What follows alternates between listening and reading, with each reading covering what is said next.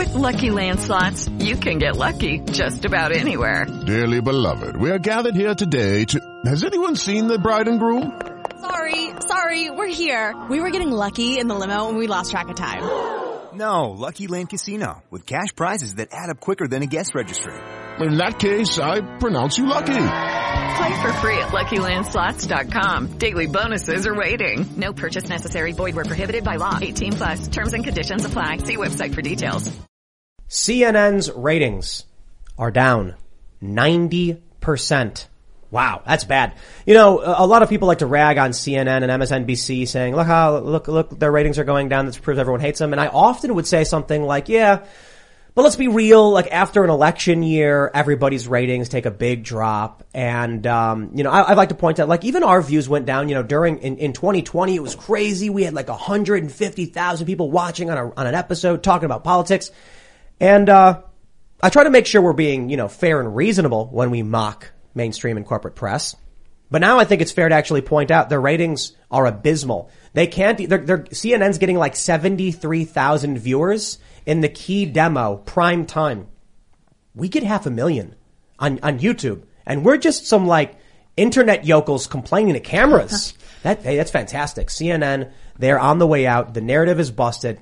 It's not working anymore, and we're gonna have a really good time ragging on the press. We've also got a bunch of crazy news. Apparently, Ronald McDonald House is kicking out kids because they're not vaccinated. We got this crazy report from Bloomberg.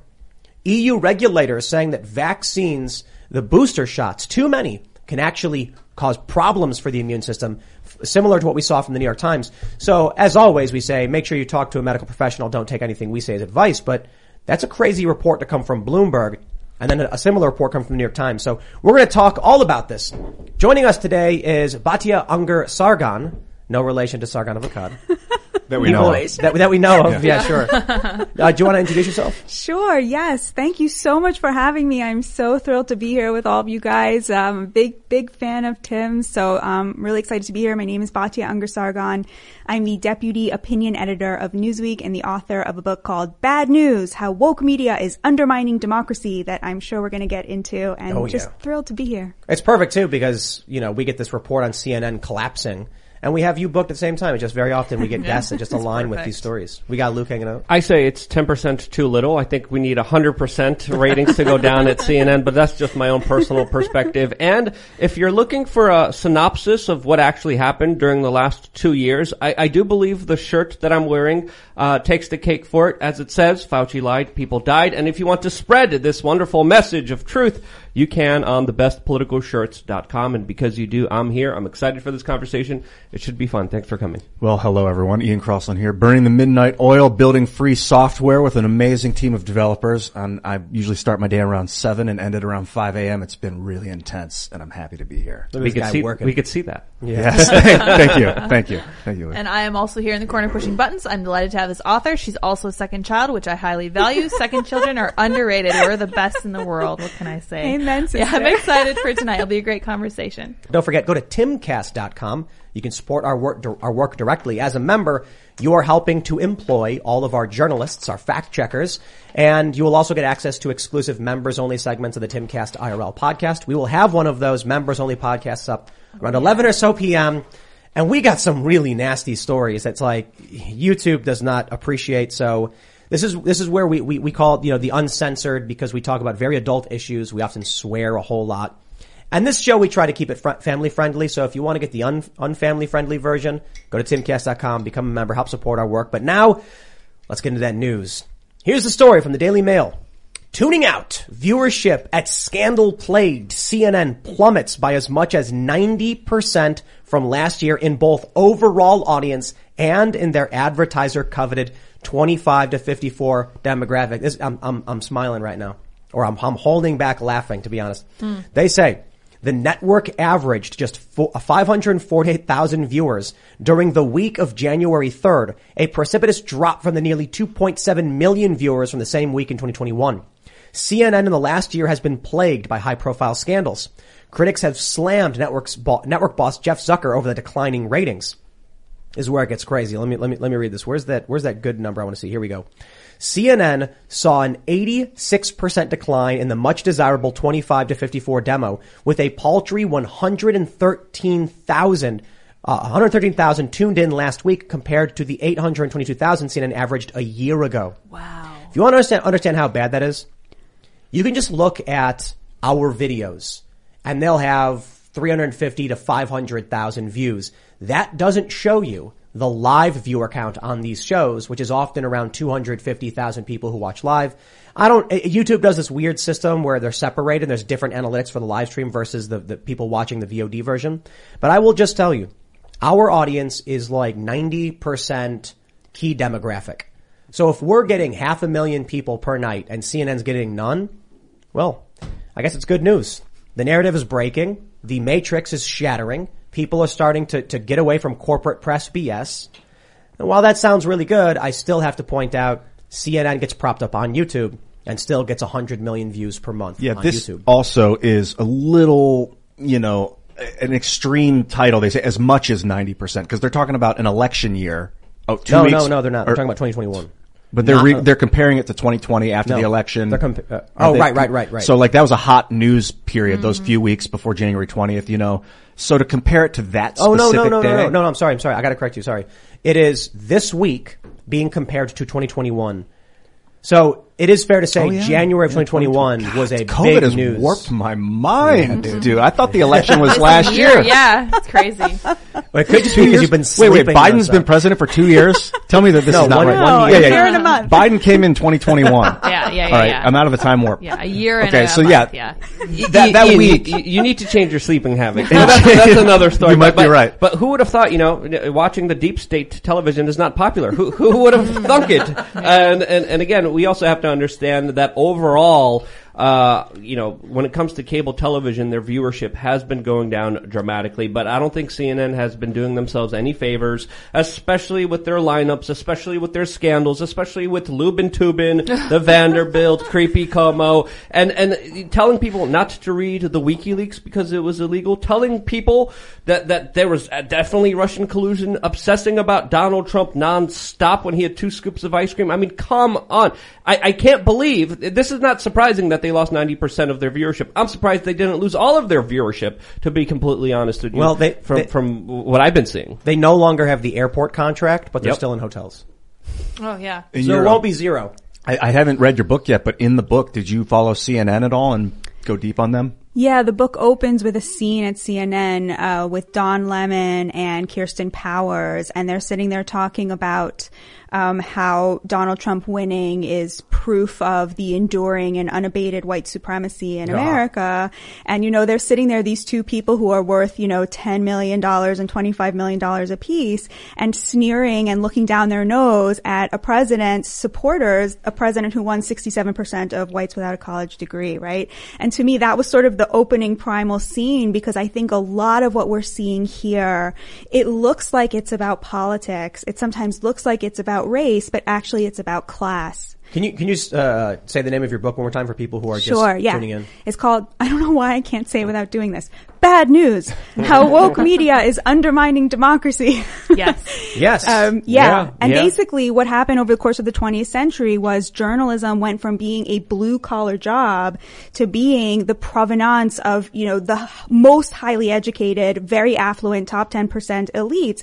And Tim, I think you represent what journalism used to be. Like the fathers of American journalism, they were populists. They were guys who dropped out of high school or didn't go to high school, working class guys who had to really struggle, who then went out to the people to report and crucially felt a deep sense of responsibility to those people to, to be responsive to them, to give them what they were asking for and to treat them with respect. And that's been your career in journalism and that's the opposite of what we see in places like CNN and the New York Times. I, I, I, Luke dis- too. I, I disagree with you because I would say, you know, a Vanderbilt, Anderson Cooper definitely has more of a sense of reality and more of a humbleness to him than any of other peasants out there. And clearly his, his upbringing, you know, his, his affluence has brought him to be more knowledgeable and more special than all of us. But I, I wonder if it's not so much about uh, upbringing or anything. Luke, Luke and I have had very different, actually, maybe even sort of similar, you know, in some ways. Luke coming from Poland, a, a family that dealt with the Soviet era communist stuff in, in Poland and coming to the United States. And it, it, it is populism. I think it's also, I, I want to be left alone. Right. I, I, don't- I don't want, I don't want anyone to be my boss. I don't want to have a boss. I don't want to be anyone's boss. And, and here we are somehow I have a company with employees. But, uh, uh, my attitude towards the news is I'll just tell you and you do your thing.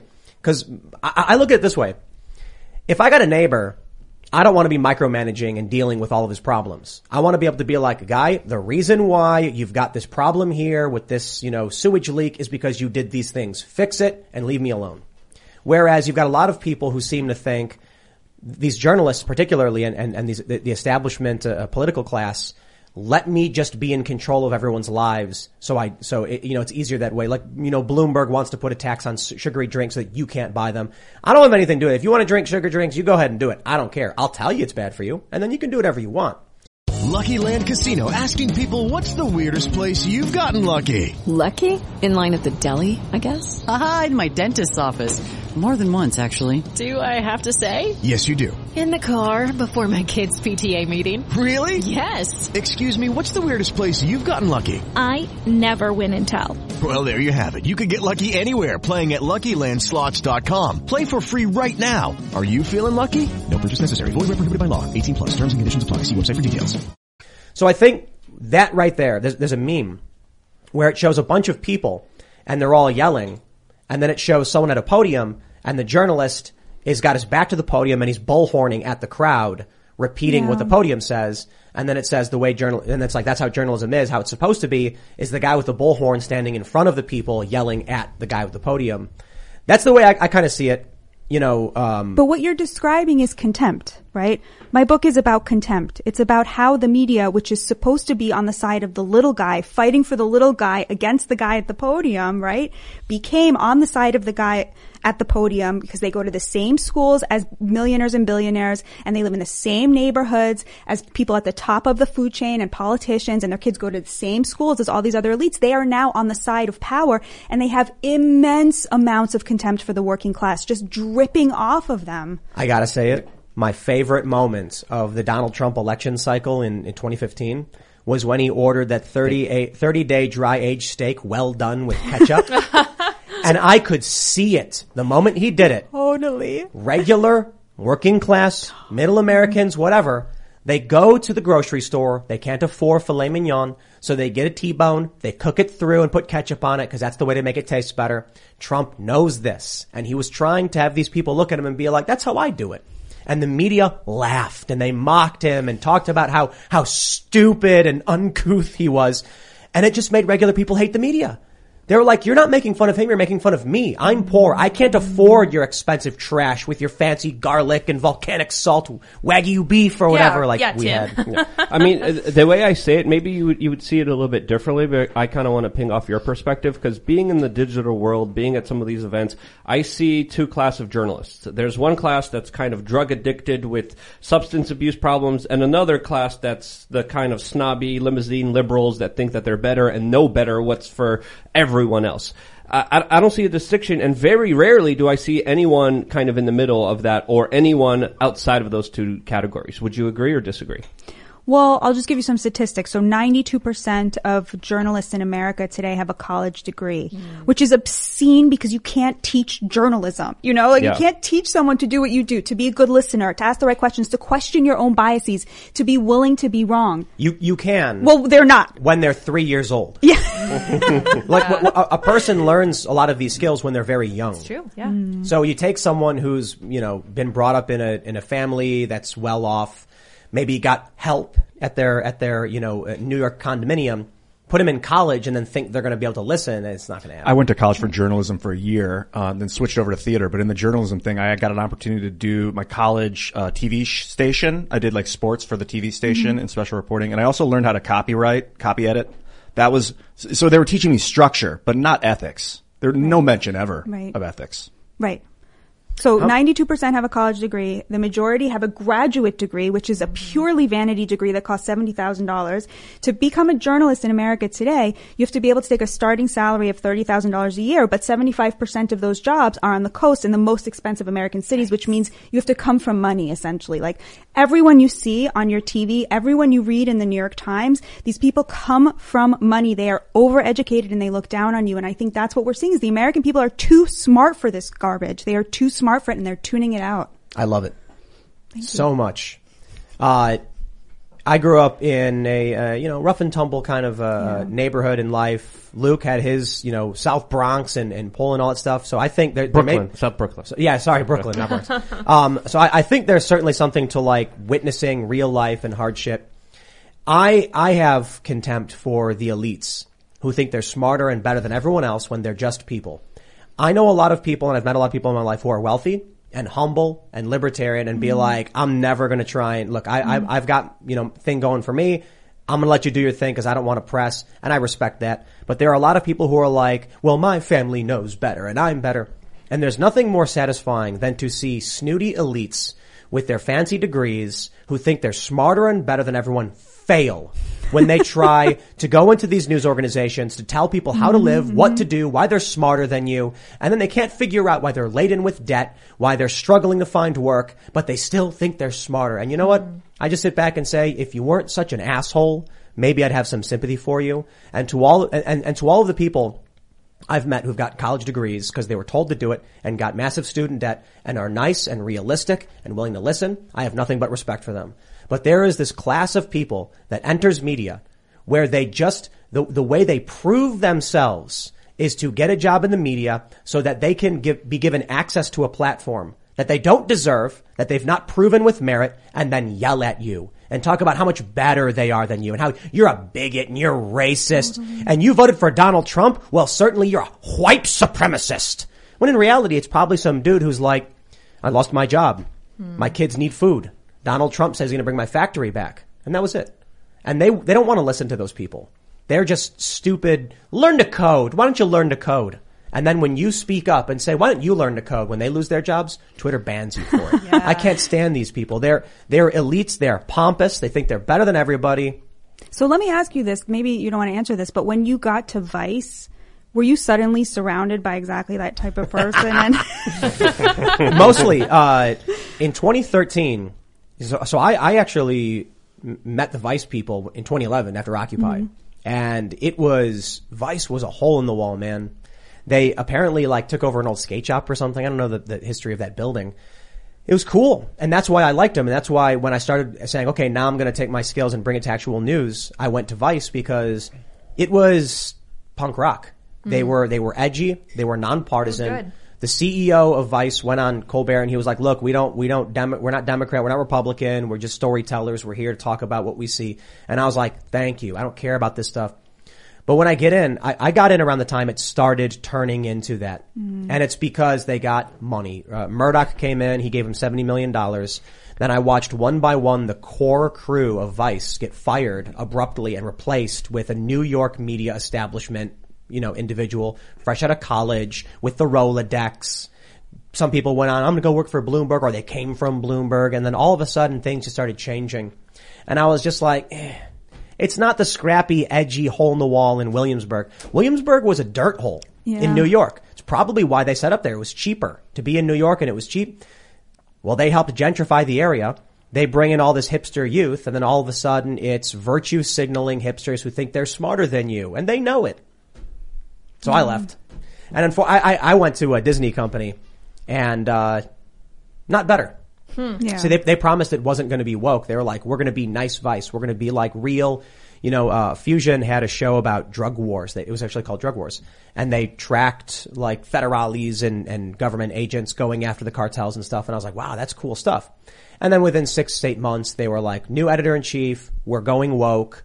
Everything we're going to do is going to be about wokeness. And I'm like, I- what year was that? 2014. Yeah, that tracks. Well, so Yeah. i- in 2014 is when I started, and then it was mid 2015, early to mid 2015, where they were like, they they they what, what- I think happened was they had one video about a transgender child that got a huge it got a huge it was a huge hit, it got them like 100,000 views. And that was one of their first videos that actually got traffic. Mhm. And then all of a sudden they were like, that's it. That's what young people want. What I absolutely love about this is when you have these middle-aged marketing white dudes who don't know anything about what's going on. And so they were asked, like, what's 2016 going to look like for Fusion? And the guy goes, gender. and they're like, and what does that mean? He goes, we're just going to be heavily focused on gender. No, no, seriously. Oh and people were like, I, I, I don't know what that means. Do you know what you're saying? They got a few great. few big videos and they decided that was their audience. And then I said, look, man, I, Luke and I, we went to Fukushima while I worked there. I'm like, I go on the ground to like these conflict and crisis situations and film that and explore it. What am I gonna do? And so they tried to do some stuff like, uh, uh, I went to a weapons expo and we looked at all the different like riot control weapons that pertain to like the protest movement and And we tested them out, but that video footage never made it out there with me and Tim literally having tear tear, gas, sitting in a chair, testing who's going to sit there the longest. If this crazy military guy being like, okay, now we're gonna do this, and I'm like, okay, we got Yeah, taser, we got tasered too. Do you remember the tasering? I didn't get tasered. You got tasered? The, the stomach. There's a video. Was it me or you? You. I, I think get so. I think I got tasered. tasered. Wait, where did you wake up after? He didn't that? have. He didn't have the gunshot. the the the firing one. He had the one that you have to put towards your body. I think it was only like ah. twenty thousand volts. But I think yeah, yeah, yeah. He, He- hit me. Yeah, it was me. Yeah, the- I remember the- getting tasered. the issue was, How, check out. how long did you The hold video it? never made it out to the general public. I'll This is tell when you I was value. sleeping on like Tim Pool's couches when he was working for Disney. I'll tell you Uh, why. I'll tell you why. yeah. So I go to the higher ups and I and and they were talking. We met this guy. He was one of their specialists in um, weapons training and stuff. And it turned out uh, I don't want to say too much, but this is a guy of experience, to say the least. International law enforcement, government stuff. And so I said, "Can you talk to us about strategies for riot control?" And he's like, "Yes, I can." And then I said, we need to go somewhere where we can test all this stuff out. Is there maybe like a field somewhere? You know, we're in Miami area, there's a lot of farmland. And they were like, you got it. And I said, let's have this guy. He, he, he couldn't, he was like, people can't know who I am because of the work I've done. I work behind the scenes. I said, wear a mask. We'll have you wear a mask. We'll have you do all this stuff. We'll go in the middle of nowhere. Hello, it is Ryan, and I was on a flight the other day playing one of my favorite social spin slot games on ChumbaCasino.com. I looked over the person sitting next to me, and you know what they were doing? They were also playing Chumba Casino. Coincidence? I think not. Everybody's loving having fun with it. Chumba Casino is home to hundreds of casino-style games that you can play for free anytime, anywhere, even at 30,000 feet. So sign up now at ChumbaCasino.com to claim your free welcome bonus. That's ChumbaCasino.com and live the Chumba life. No purchase necessary. Group. Void were prohibited by law. See terms and conditions. 18 plus. With the Lucky Land slots, you can get lucky just about anywhere. This is your captain speaking. Uh, we've got clear runway and the weather's fine, but we're just going to circle up here a while and uh, get lucky. No, no, nothing like that. It's just these cash prizes add up quick. So I suggest you sit back, keep your tray table upright, and start getting lucky. Play for free at LuckyLandSlots.com. Are you feeling lucky? No purchase necessary. Void where prohibited by law. 18 plus terms and conditions apply. See website for details. So they, they, t- they give us the address and we're driving there and I see, they're like, okay, we're here. And I'm looking around. I'm like, this can't be right. We're like a, a parking lot across street from a McDonald's. There's people everywhere. I'm like, no, this is it. And it was a garage. Oh, and the guy comes out and I'm like, you, you expect us to let off tear gas and flashbangs in a parking lot of a McDonald's? Yeah, sure. And that's what they did. And I was like, dude, I don't want to have anything to do with this, man. You're crazy. They brought out a bunch of crazy equipment that made Oh everything my look really nuts. The FBI showed up. Oh my They did? Yes, remember? I, I, I, I put like a Instagram story or Snapchat story back then, and then the FBI showed up there, and then they were like, what's going on here? Uh, and then the guy explained it, and then they went away. But- Oh wow! But, Wow. yeah. I was I was on the phone actually. I was on the phone like being like, "What are you guys? What, do you- what did you think this was going to be? Like, we're we're supposed to be looking at rubber bullets, foam rounds, tear gas, and we're in an urban parking lot. There's oh, people everywhere. We can't do this." And they were like, "What's the problem?" And I was like, "You want to take responsibility for someone getting tear gassed? I'm not gonna. I don't want to be involved in that." So yeah, never made it to TV. Yes. That's hilarious. Yes, So, So there's the- footage out there of me getting tasered that's denied to oh, everyone. Find it. Darn it. I'm disappointed. Yeah. But that timeline makes a lot of sense because um, the great awakening in the media happened.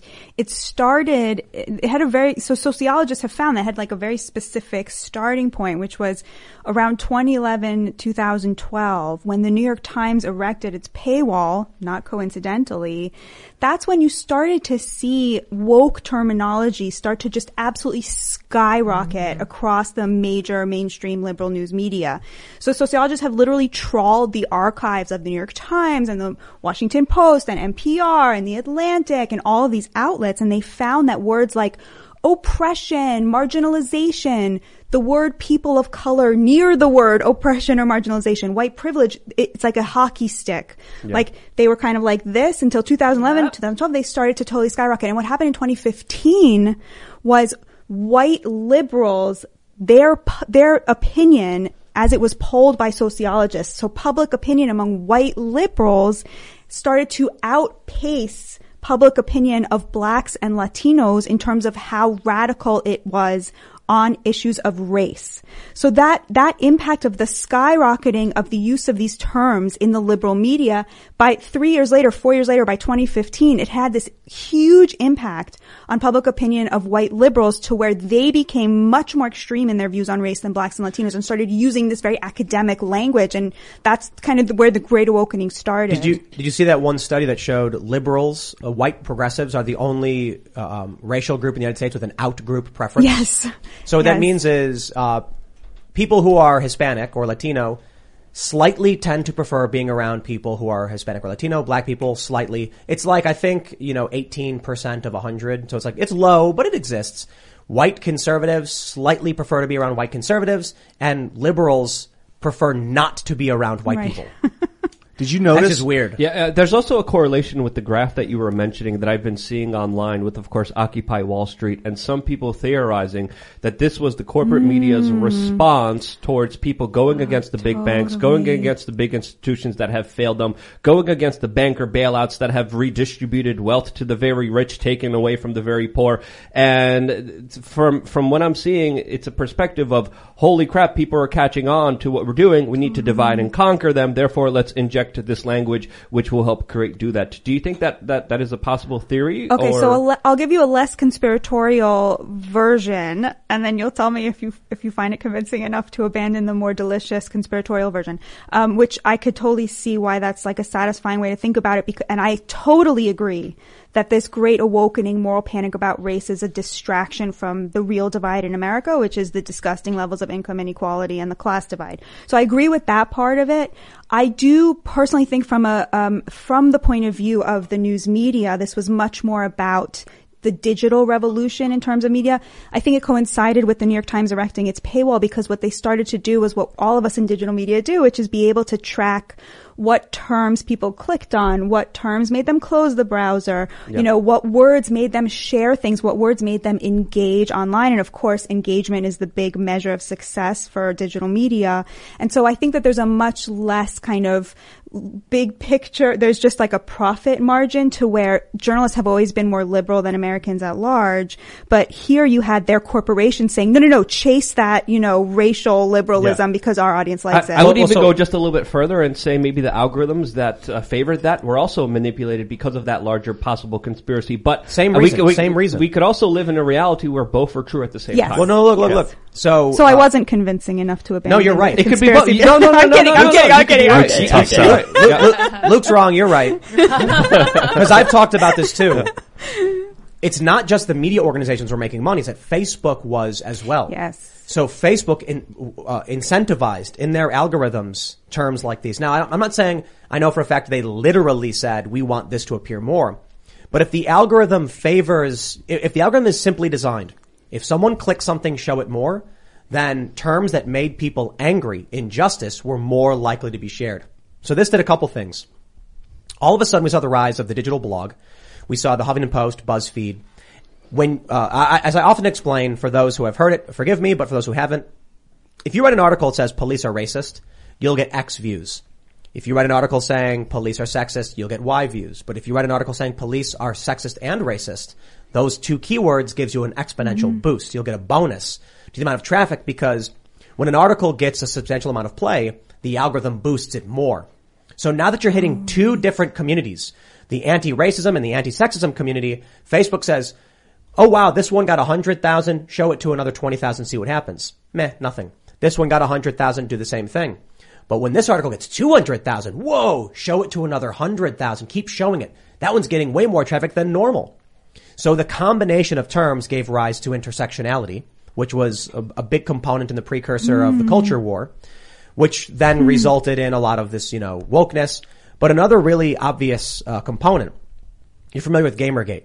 Yes. So I can't tell you everything about Gamergate. Now, now nearly 10, almost 10 years on. What I can say is a, a, a video game publication accusing a person of being racist makes no sense. But what happens is if you are tasked, hey, we're going to make a video game website. What can you really write about? Well, uh, some of these sites would be like, okay, a new game came out. We got a new Zelda game. Um, let's write all the ticks and uh, all the tricks and tips, all of the items you can get, and then what? And then what? The next day you come into work and the editor goes, what are you going to write about? Well, I just finished writing about the Zelda game and they're like, we need articles. I don't care. What's going on? Uh, this developer tweeted a joke that's offensive. Write it up.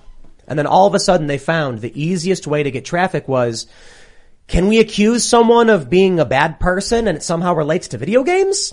And then all of a sudden you have these, these outlets being like, if we're going to keep writing news every single day, we need an angle. And that's a result of a dying angle is not company, video games. but just really a dying art form. Um, because video game gameplay footage on YouTube took over. So now, if you want to watch gameplay review, you don't read about it; you watch it on Right. TV. But- and they were just scraping for life. There's an important question to answer here. Does the algorithm run us or do we run the algorithm? So it's like a, did the chicken come or the egg come It runs first? us. It- it- I would argue that there are people tied into a lot of these bigger, big tech social media companies that are doing social human experimentation, uh, are doing um, psychological experiments, just like Facebook has done and, and and knowingly conducted, controlling our emotions. And I think there is even a bigger profit motive to make someone feel lonely, to feel sad, to feel depressed. And I think there is a correlation between our mental health decline and of course the onset and prominence of big tech social media. So I, I would say that I believe that both could be true, but I think what is more prevalent is the algorithm uh, running us. That's my perspective. That's how I see You're- it you're- from I- my experiences. You see it differently, No, which I I agree with you. Yeah, That's true. you it's guys the said alg- the It's not the people thing. running us. It's the It's definitely a combination. We- it's like we- a self-fulfilling creation. We do have the article. This is from The Guardian. Facebook sorry, almost, for secret psychological experiment on users. They've been doing this. They're probably still doing it. Facebook knows when you poop. But what happens is Facebook, YouTube, Twitter, whoever makes an algorithm, they're aiming for an outcome they can't program for. This is the danger of, uh, I I think one of the big dangers of AI. But so YouTube says, we want content on YouTube that is long form with a high retention rate that hits issues, subject matter that people like. How do we do that? Okay. If someone clicks the video, that's a good sign. If someone watches for a long time, that's a good sign. And then we'll show everybody the same words that keep getting clicked. What happens? YouTube starts promoting Hitler doing Tai Chi with the Incredible Hulk singing nursery rhymes. Yes, so Because it was babies who watched the most and just watched 100% of videos because they don't touch anything. Oh, wow. This is what happens when a human programs an algorithm and then lets it run. The algorithm goes wild. So we ended up, like everything we're seeing right now, Rachel Maddow, right? Russia. Russia, Russia, Russia. It's called audience capture. Rachel Maddow can't admit she was wrong about it, so she just elides the controversy. She ignores it.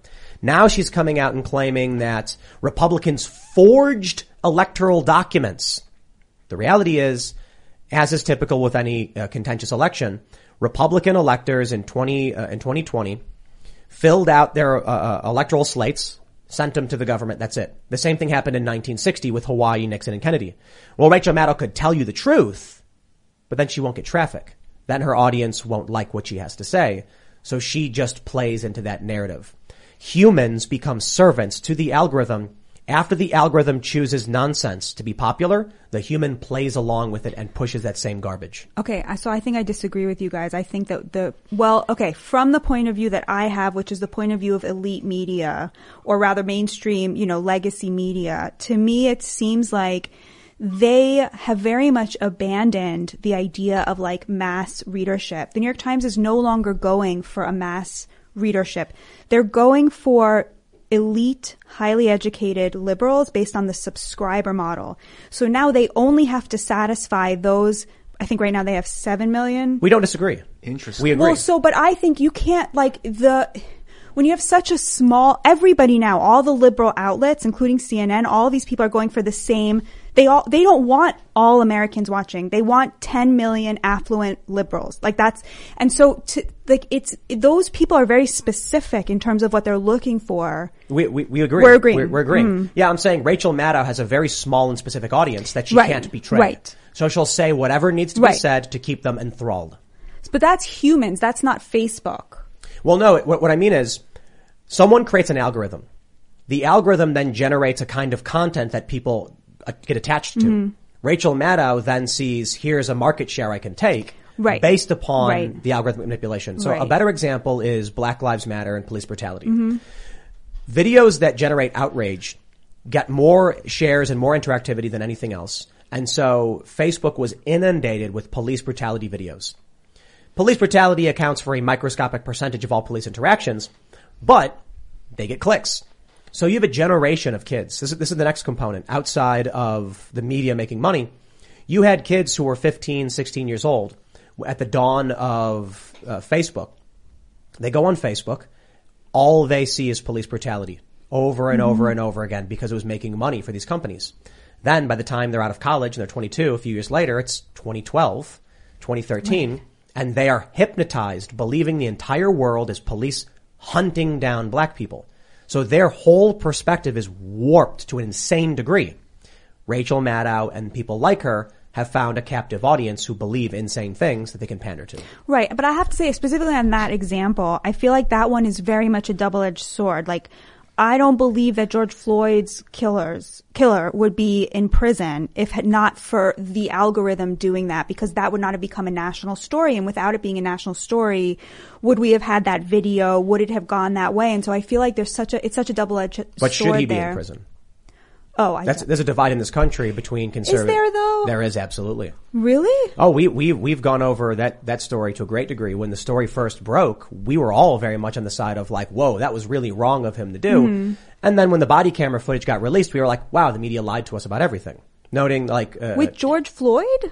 Yeah, like George Floyd was on a speedball. He had high doses of uh, methamphetamine and what else did he have? Nicotine, uh, Fentanyl. caffeine, Fentanyl. fentanyl, and He was THC. chewing on a speedball. Five drugs. Yeah, but Uh, he was strangled to death. I mean, With the Lucky Land slots, you can get lucky just about anywhere. This is your captain speaking. Uh, we've got clear runway and the weather's fine, but we're just going to circle up here a while and uh, get lucky. No, no, nothing like that. It's just these cash prizes add up quick. So I suggest you sit back, keep your tray table upright, and start getting lucky. Play for free at LuckyLandSlots.com. Are you feeling lucky? No purchase necessary. Void where prohibited by law. 18 plus terms and conditions apply. See website for details. Hey guys, it is Ryan. I'm not sure if you know this about me, but I'm a bit of a fun fanatic when I can. I like to work, but I like fun too. It's a thing. And now the truth is out there. I can tell you about my favorite place to have fun. Chumba Casino. They have hundreds of social casino style games to choose from with new games released each week. You can play for free anytime, anywhere. And each day brings a new chance to collect daily bonuses. So join me in the fun. Sign up now at ChumbaCasino.com. No purchase necessary. VGW Group. Void were prohibited by law. See terms and conditions. 18 plus. Yeah, technically, I think Well, cause of death uh, was cardiac arrest, but yeah. that might have been due to asphyxiation. no, it was No, the- strangulation. there were two um, autopsies that came out. The family's autopsy said it was strangulation, and then the state coroner said it was No, but I watched the whole arrest. trial, and it was very clear that it was um, strangulation. Well, I mean, it, that that- it's- wasn't it's- even con- contested by his lawyer. Well, it's it's not. I'm, I'm not trying to get into Yeah, an yeah, argument yeah, between yeah, us sorry, sorry, yeah, yeah, yeah. I'm down to go deep on because I'm that, I'm willing I'm, I'm I'm willing to have the argument. You know, he should be. You know, manslaughter at the very least. But the issue is that um, in there there's there's it's it's not so clear cut, and you have, have Mhm. you have you, you probably have the, the the the more conservative side of things saying it's not clear cut that he should be in jail. Uh, one example is even in the trial. The use of force expert for the for the prosecution Mhm. said that uh, Chauvin would have been entitled to use even more force than he had already used. So there, I, I'm not, again, I'm not saying you're wrong. I'm just saying there were issues where people see it differently, and so I I actually just pulled up here from mystateline.com. I, I haven't checked it out, but an autopsy report confirmed George Floyd died from a cardiac arrest, which was, quote, complicated by law enforcement subdual. Um, this was, The cardiac arrest was caused by him being strangulated. that's what it says. Well, it Yeah. says, yeah, it was complicated. Yeah. It was caused by probably complications due to law enforcement subdual. A better example is- was Well, we- we don't- yeah, we he don't have choked him until he had a heart Yeah. attack. A better example is probably like Kyle Yeah. Rittenhouse. That's a perfect example. I'm sure Yeah. we totally agree about that. That was disgusting. I mean, But this is what what happens when Yeah. um, maybe there's even a better example than that, like RussiaGate Yeah. or what I mentioned with Rachel Maddow and claiming Republicans forged documents. There's there's a desperate need to satisfy your subscriber Totally. base. We don't do that. We you know uh, we don't. We just talk about what we want to talk about. Sometimes people get mad at us. I've criticized people on the right, and all of a sudden I have people yelling at me, and I'm like, dude, mm-hmm. whatever. If you think I'm just going to pander, and then they're like, it's it's it's really amazing. A cancel culture does exist Oh, yeah. for Okay, everyone. I- It doesn't mean if you know it's not only on the left for sure. With the rise of subscription model, this is fascinating. What is the future of journalism? If you're, I mean, how, how can you keep a journalistic enterprise afloat and try and be the fourth estate and criticize everything and everyone when you have to have subscribers that'll leave if you start criticizing the people they love? Yeah. So, so the New York Times right now, 91% of its readership are Democrats. Hmm. Now that takes a lot of work to get there for the paper of record. That's no, that's no easy feat, you know, like something they did in the last five years, just like CNN, you know, t- in 2012, as recently as 2012, both CNN and Fox News had a pre- predominantly working class viewership. They had only 25% of both Fox and CNN had a college degree over the course of the last, you know, 10 years or whatever, CNN lost half of its working class audience. It signaled to working class libs, this channel is no longer for you. How did it do that? With wokeness, because wokeness is a smokescreen for a class divide. It's being perpetuated by white liberal elites who are literally lining their pockets with this stuff, you know, to avoid talking about a class divide that they have benefited from. Let me sh- let me show you an example that I that I talked about um, earlier today. This is from WishTV.com. I believe it's uh, Indianapolis Channel Eight. It is fat shaming to point out that people who get COVID and are uh, uh, who are being hospitalized tend to be obese. So we have this tweet from I don't know who this person is, but Melissa Cancel Student Debt Burn ah. is fat shaming the new CDC government policy. The, the last week of CDC Gov tweets has been awful. What did the CDC say? They say a new CDC MMWR finds that two out of three children and adolescents hospitalized for COVID had one or more underlying health conditions, most commonly obesity. Fewer than 1% of elig- uh, elig- fewer than, fewer than 1% eligible for COVID-19 vaccination have been vaccinated. Learn more. They didn't insult people for being fat. They didn't say it was bad to be fat. They didn't say you're ugly or you're nasty. They simply said, here's a fact. And that was mocked. So th- what we see here is, I suppose, virtuous, virtue signaling, perpetuating a cycle of decay and destruction in this country. So the reality is, if you want to live a longer life, if you want to have a lower chance of going to the hospital with COVID, lose weight. Eat better, exercise, talk to a medical professional and a, a health and nutrition specialist who can help you live better. But instead of hearing things like, why not take some vitamin D and get some sunlight and breathe some fresh air and get some exercise, we hear everything has to align perfectly with whatever tribe people find themselves in. This woman, it's fat shaming to point out a fact. Well, that's the, that's the tribe they're in. But it's also like, look how lovely and slim she is. Like the person tweeting this, like these people, like, like, you know, there's such a hypocrisy there, you know, the same thing with like, you, you see this a lot with marriage, right? Like you see this sort of liberal culture that's, you know, often telling people, oh, marriage is an antiquated institution. Like people don't have to get married. Stop shaming people. You know, we have to promote all kinds of family structures.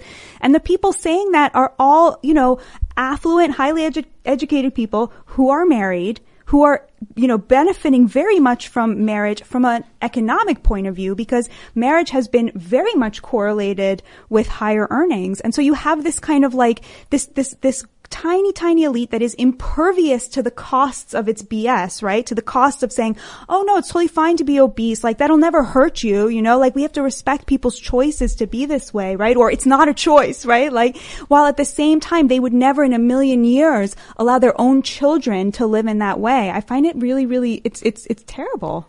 Obesity is definitely a choice. In 2003, I started to get obese, so I stopped eating McDonald's and drinking Coke every day for lunch. Well, it could be and both. I didn't get obese it could as a be result. some people have a genetic predisposition, some people don't. Maybe, I but, to eating, I don't know. Fasting is like a lost art. It- we, we need it's, to it's reintroduce true, but there's still the reality of you can't gain weight if you don't ingest the calories. So it may be more difficult for some people, but people could choose. I don't know. I just look at cheesecake and I'm like gain the weight. But That's uh, well, they've got they've got. Hold on there, hold on there. I've been doing keto. Cheesecake is very fatty, so it's excellent so long as it's sweetened with allulose. Yes. Or erythritol. I Mhm. don't like erythritol though, the sugar alcohol stuff. But we've got we've got keto cheesecake.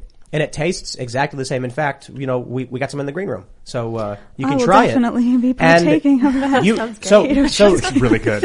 I got some regular cheesecake. I'm going to be partaking in that myself. I wanna learn how to afterwards, make for the it. record. I want cheese. But the, the, the, the bigger the issue, larger issue of like that, you know, like people like living a lifestyle that benefits them and their children and then hoarding the benefits for themselves with this rhetoric that sounds like social justice, but actually is sentencing the poor to live much worse lives that they would never let their own children live. Exactly. That, that's the point. And yeah. they're just trying to do it for profit. Like when you see these ads, like it's okay to be large. No, that would be so much easier. That's the thing is like Yuval Levin has this great quote. He's like, he's like, Washington would be so much easier to navigate if everyone who showed up was like, heh heh heh, I'm gonna get all the money and all the power. When actually what happens is everyone shows up and says, I am gonna heal the world. I'm gonna fix everything. I'm gonna make everything better. Like they true, this woman truly believes that fat shaming is worse than dying of COVID. You know, that's the thing is like they really believe it. And I know this because I was once one of them. Well, take take take a look at this uh, this image, this famous image from Cosmo. This is healthy. Eleven women on why wellness doesn't have to be one size fits all. No, it's not. Obesity is not healthy. But she's not obese. She looks great. I think you- are you technically serious? that is obesity. No, that's that's near morbid obesity. Yeah, that See, is um, Americans have become so desensitized. I get to, so annoyed to when weight people are like, issues. eat a steak, eat, eat. I'm like, dude, stop eating for 18 hours. I This think woman's she looks great. She's probably morbidly obese. Really? Yeah, uh, people Americans are so desensitized to what overweight really is. You'd be you'd be surprised. Like uh, uh, people who we would describe as chubby in America are obese. This woman is probably morbidly obese, or at least on the border of not the fattest you've ever seen. And then this woman here, clearly, uh, I, I would assume is is morbid obesity. Uh, She also looks great to me. I mean, as a human, I have mean, much sure, love for by that, all means, you can no, say she looks really healthy. Like it's clear that she has a lot of muscle. Yeah. Well, That's I think it's the- true. It's possible. It's 100% true that one size does not fit all when it comes to health. Yeah. But I do have to say that this was actually probably my biggest red pill when I was 11 years old. I looked at what feminism had to say about the fat acceptance movement and I was like, are you effing joking? That is not going to help women live longer, happier lives. If they really wanted women to live and see their grandkids, they would be promoting being active, finding something that you like to do, like yoga, doing something healthy with yourself. There's But- there's there, there's so many negative health co- uh, consequences of being overweight. Yeah. Higher blood pressure, um, Yeah. immune- Heart disease. heart disease, especially. Uh, I- Yeah. Oh, this bothers I, I me just want to be. I just want to be. joint I, I don't. problems? I don't. I don't see any muscles. I'll just be honest I- with you. That's like- just my Okay, perspective. maybe. But but a lot of this is being done in the guise of helping them. Like we need to help them. We need to stop fat shaming them. We need to stop making them feel bad. But i- essentially, what they're doing is hurting these people even more later down the line because they're not being real with them. They they they they fake caring about them because if they really did truly care about Yes. someone who is overweight, they'd be like, okay, you know, let's do this. Let's hit the gym. Let's work out. Let's let's change your diet. But let's get you away think from is GMO. listening to that? Like, who do you think they have a line into their brains? Like, nobody's buying this. Like, nobody. Who do you think they're convincing? They're not convincing anybody. They're virtue signaling yeah. these people. These so it they, just they makes want to be them known. feel good. It's Yeah. not Exactly. actually. There's no person who's like, should I go on a diet? No, I don't have to because. Well, I would I- I, would disagree. I actually, disagree. I would actually disagree. Really? Yeah, because these are people of influence. All, uh, we see we've seen this in a lot of the corporate press saying Oh, fat yeah. Fat shaming is is bad. It's okay to accept your weight. It's there's even you know people giving out um, you know uh, uh, little notes to individuals to their doctors saying, "Hey, don't ask me about my weight," which is absolutely ridiculous. Your doctor should know how much you weigh. They should know how much your weight has changed. My favorite, one of my favorite memes is is all the pretty obese health bureaucrats um, Oh, that, yeah. that were deciding on people's health.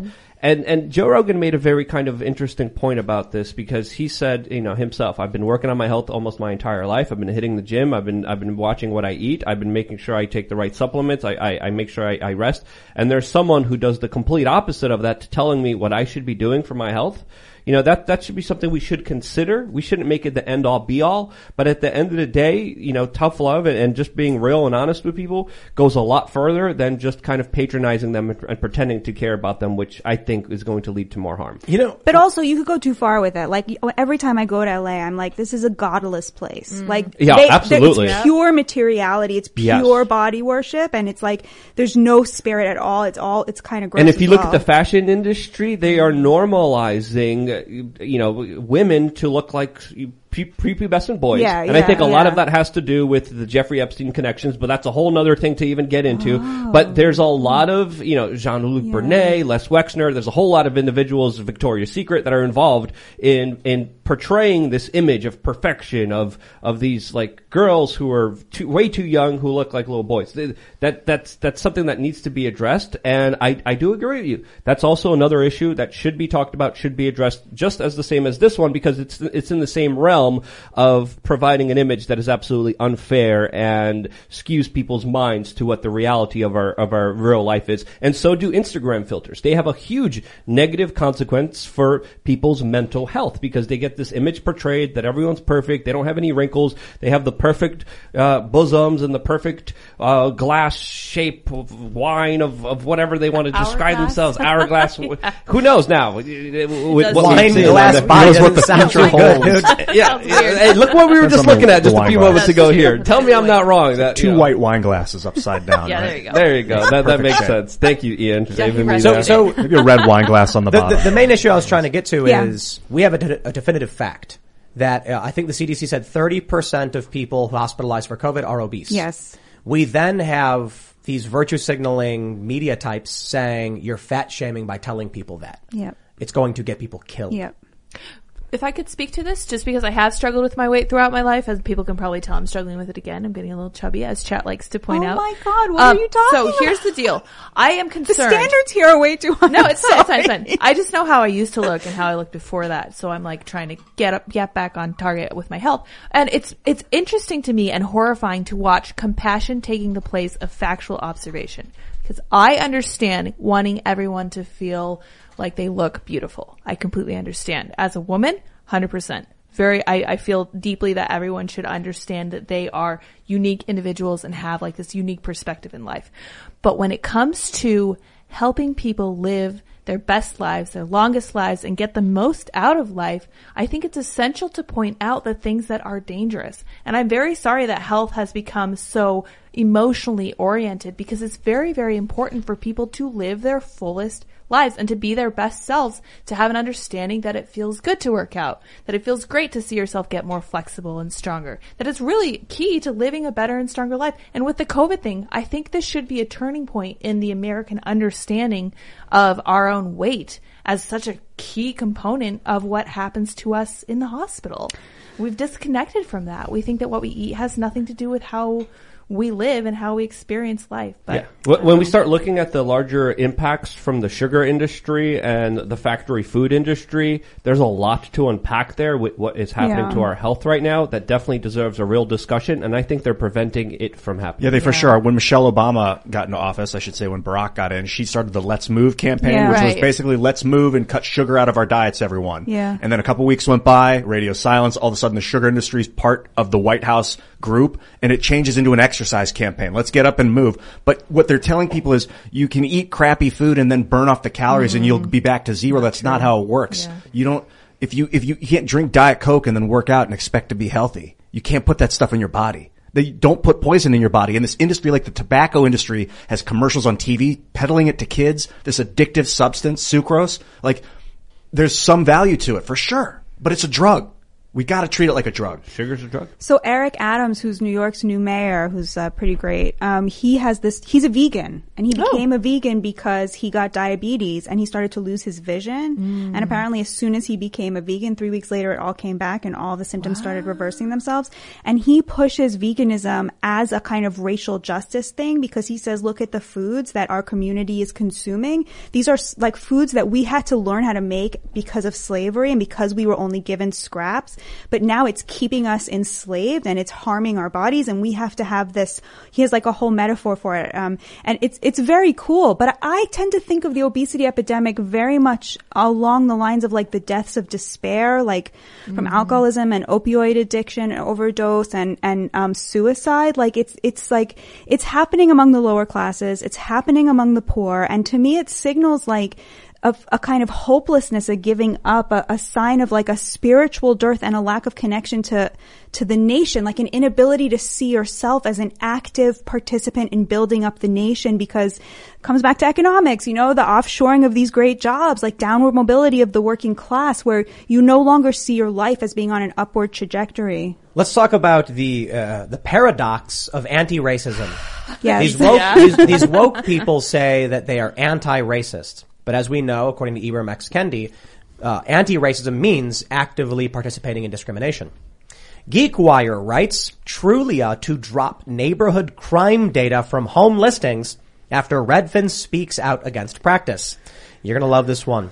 they, they say, Given the long history of redlining and racist housing covenants in the United States, there's too great a risk of this inaccuracy reinforcing racial bias. Christian Taubman, Redfin's chief growth officer, wrote in December 13th post. We believe that Redfin and all real estate sites should not show neighborhood crime data. There is something profoundly racist about taking down crime data and saying it's because it's racist. Isn't it oh, paradoxical? Disgusting. Because the implication, of course, is that black people, right, don't mm. also want to know where crime Exactly. is so they could avoid it, right? It's so disgusting. Yeah, I guess they think it's it's like they have this. Everyone should experience all of the crime. That way, no one. It's not one Equality. group that does. Yeah, yeah, equality. Everyone suffers. Is it's that? is so that- disgusting. The erasure of the victims of crime. Mm-hmm. Like the, it's because it embarrasses white liberals that the perpetrators of these violent crimes are people of color. That embarrasses them, right? Because it doesn't fit with the anti-racism where black people are the oppressed and white people are the oppressors. They are willing to erase the victims of these crimes, children being gunned down in their neighborhoods every day and no one will talk about it. The issue with with uh, uh, crime in big in big cities and in this country is always poverty. Mhm. You take a look at impoverished white neighborhoods, you'll see a high level of crime. You take a look at black neighborhoods, impoverished, high levels of crime. And what they do is they put a racial component on it, which makes everyone immediately assume the crime is race based. It's a class issue. That's my big problem I take with, with wokeness. It's basically, uh, it, it's a scapegoat for the wealthy elites. As you mentioned, it's a class issue, but they disguise it. And it makes these liberals feel good without having to actually change anything. They're not going to move from their white enclaves. They're just going to pretend like they're doing something by removing the crime stats from, from their websites. Meanwhile, they all know where they're living. They all know where they come from. They all know what they want to do and how they want to do it. Anti-racism is very racist. Yes. And It's Chloe overtly. Valdary, I believe, said very plaintively called it um, counterdependence. So you can have a codependent relationship with racism where you're like blatantly racist and scream at people like you're worse than me, but having a counterdependence on racism is also racist. Trying to trying to use racism to combat racism because you hate racism, Yeah. and you'll use you'll go to any lengths to stop racism, in- including be racist. But a, It a makes lot, no a, sense. a lot of this, and it is racist. For what reason does Redfin or Trulia have to remove crime data? This is just a virtue signal. And this data isn't going away just because they're not putting this filter on top of the map anymore. They have the data. Their rich allies have the data. The people who want it will get it. The normal people will not have it. And this, that's disgusting. This- I this think that's the hypocrisy you're talking about. I'll tell you exactly why I can't stand uh, the Democratic Party and overwhelmingly the establishment left. They are willing to ignore reality for the sake of tribe. Now, certainly the Trump supporters have that element too, but they're not in power. They don't control cultural institutions. And I, I just look at um, COVID data. I take a look at uh, the vaccine mandates, the mask mandates. I take a look at how they virtue signal this way. I take a look at how they tell people we want to. Dis- Black Lives Matter said they want to disrupt the nuclear family, even though we know the nuclear family is a huge component. Re- it's, it's related to success and uh, better living. When it comes to all of these policies, rich people are exempt. They're always exempt. Rich person wants crime data. They simply go to a service and they pay the money and they get it. Right. And if you if you're making millions of dollars, what do you care about spending a thousand bucks on crime data? But they'll remove it for you, mm-hmm. the average American. When it comes to vaccine mandates and mask mandates, rich people don't got to worry about it. When it comes to air travel, oh no, everybody's got to wear their mask. They want to fly in planes. Joe Biden says maybe we'll do a vaccine mandate for air travel. The rich person says, "Oh, let's take private. Why do I care? It's always something negative for the poor and the working class. I just, you know, I, I take a look at going back to the Trump years. You had Americans suffering. These small towns were being gutted and destroyed by neoliberal policy, sending factories overseas. And then when these people said, we need help, and many of them wanted Bernie Sanders, Hillary Clinton wins, they say, okay, we'll take Trump. The response from the elites is, you're all racists and you're perpetuating white supremacy. And, and this is where we are today. The, the, the aftermath of all of this fake virtue signaling garbage. Yeah, this article reminds me, it, it's kind of similar to what happened on The View in 2015 when we had uh, Kelly Osbourne said, we Oh, can't yeah. kick the Latinos out because who's going to clean our toilets?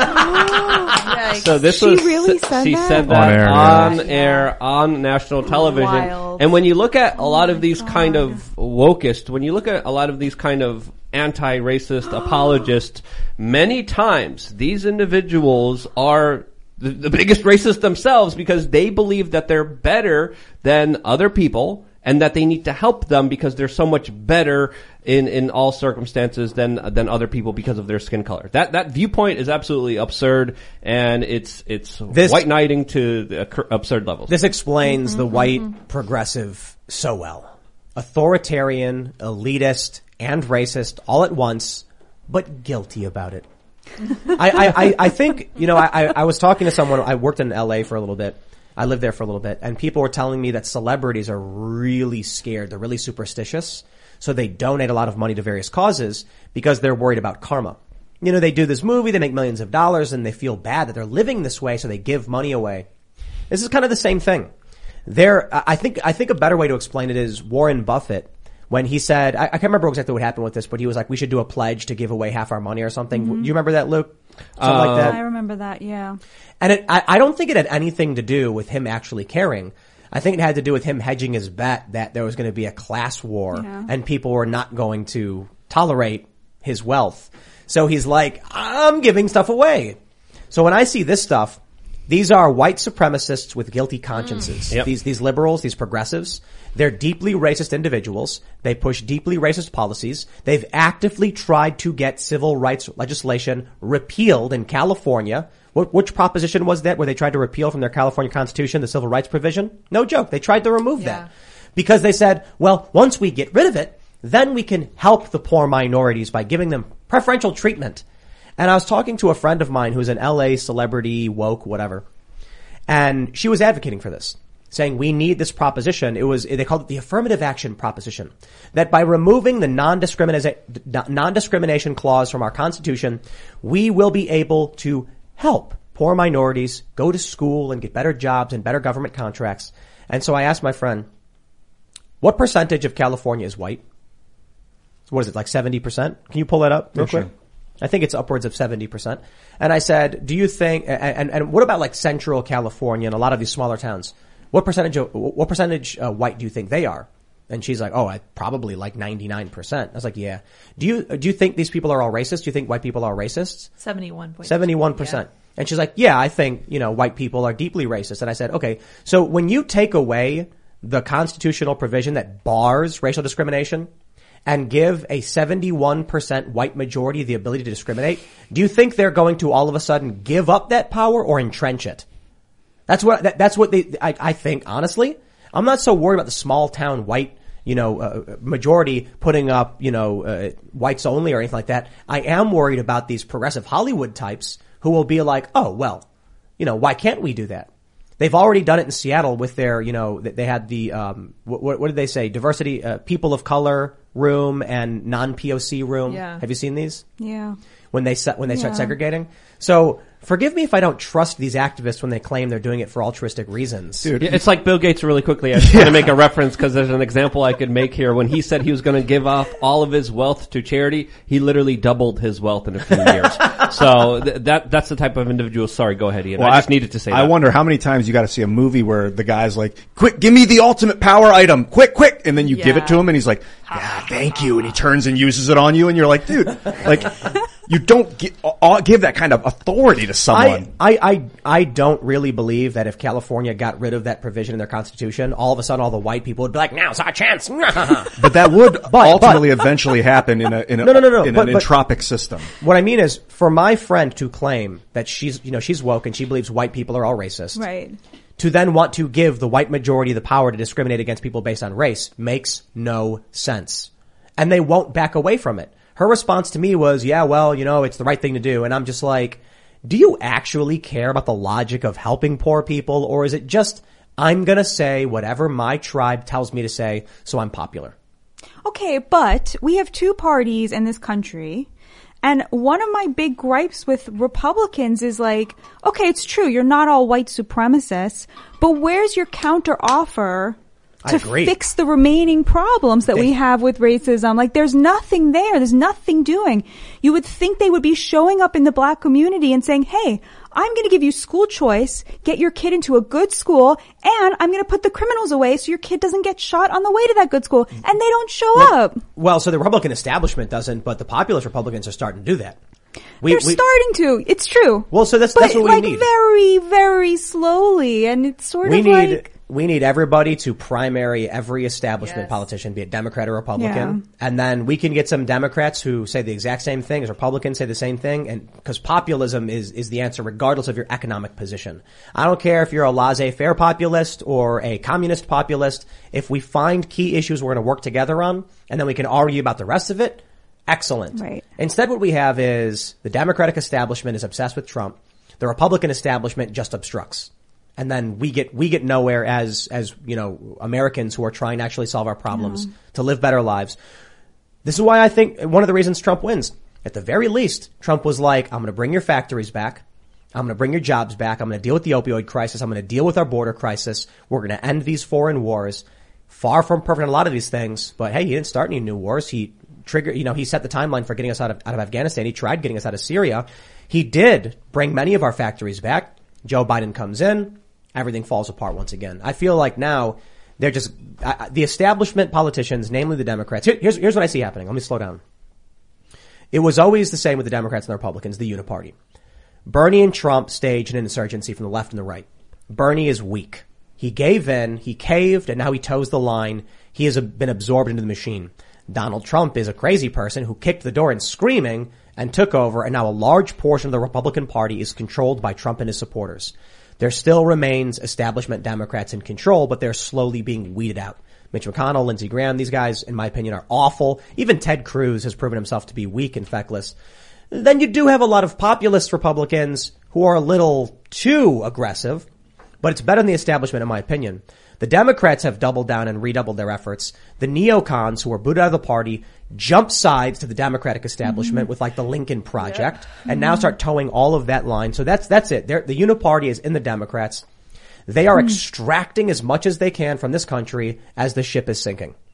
Mitch McConnell, his whole attitude is, well, I'm going to stand here and do nothing and be a speed bump. While the Democrats are like, the only thing you should care about is Donald Trump. And Nancy Pelosi goes, buy more stocks as I change the laws. They don't, I, I don't believe any one of these politicians, save a small handful, actually care about making this country better. I think for the most part, they all see it as what can I do to ensure my family's wealth and success because the country is collapsing. That's what I see across the board. So my hope now is that come the primaries, people go to the Republican Party and they vote out every single one of these establishment Republicans, all of the, and then you, you get some working class individuals, uh, American populists, and the same thing happens to the Democratic Party. I hope the Democrats get some, you know, I, I, I, it doesn't really fly on the left, but moderate, working class, populist, center left individuals. to get rid of the Democratic establishment corporatist crony garbage and the woke trash. And then the Republicans need to do the same thing to the neocon war hawks and corporatists as well. And Don't then know if it'll repeal the. Federal Reserve Act of 1913. Oh, yeah. Otherwise, we're headed towards zero. Yeah. We got to get rid of that stupid corporation, man. I don't know. I feel like decentralization is our best bet. Less centralized power at the at the federal level, you know, is, a, is our is our best opportunity. Because right now, what's happening is both sides are trying to fight for supreme power. But This is actually the first time in history that it's been that it's never been better to create a decentralized government. Mm. What gives you hope, Tim? Like what what is your positive vision? Like what yeah. I mean, uh, well, gun rights. Wow, Uh-huh. that's fantastic. Uh, gun rights have been winning across the board, and that it says more than just guns. It says that regular people are are, are focused on their individual responsibilities. Autonomy. Yeah, autonomy. There is still an, a, a, a semblance of. Also, a lot of people expect the country to fall apart. But I actually, I'm, I'm. Uh, it's. I, I wouldn't say any of this is pessimistic. I think it's Mhm, fairly mhm, optimistic. mhm. I think the the uh, uh, populism is winning.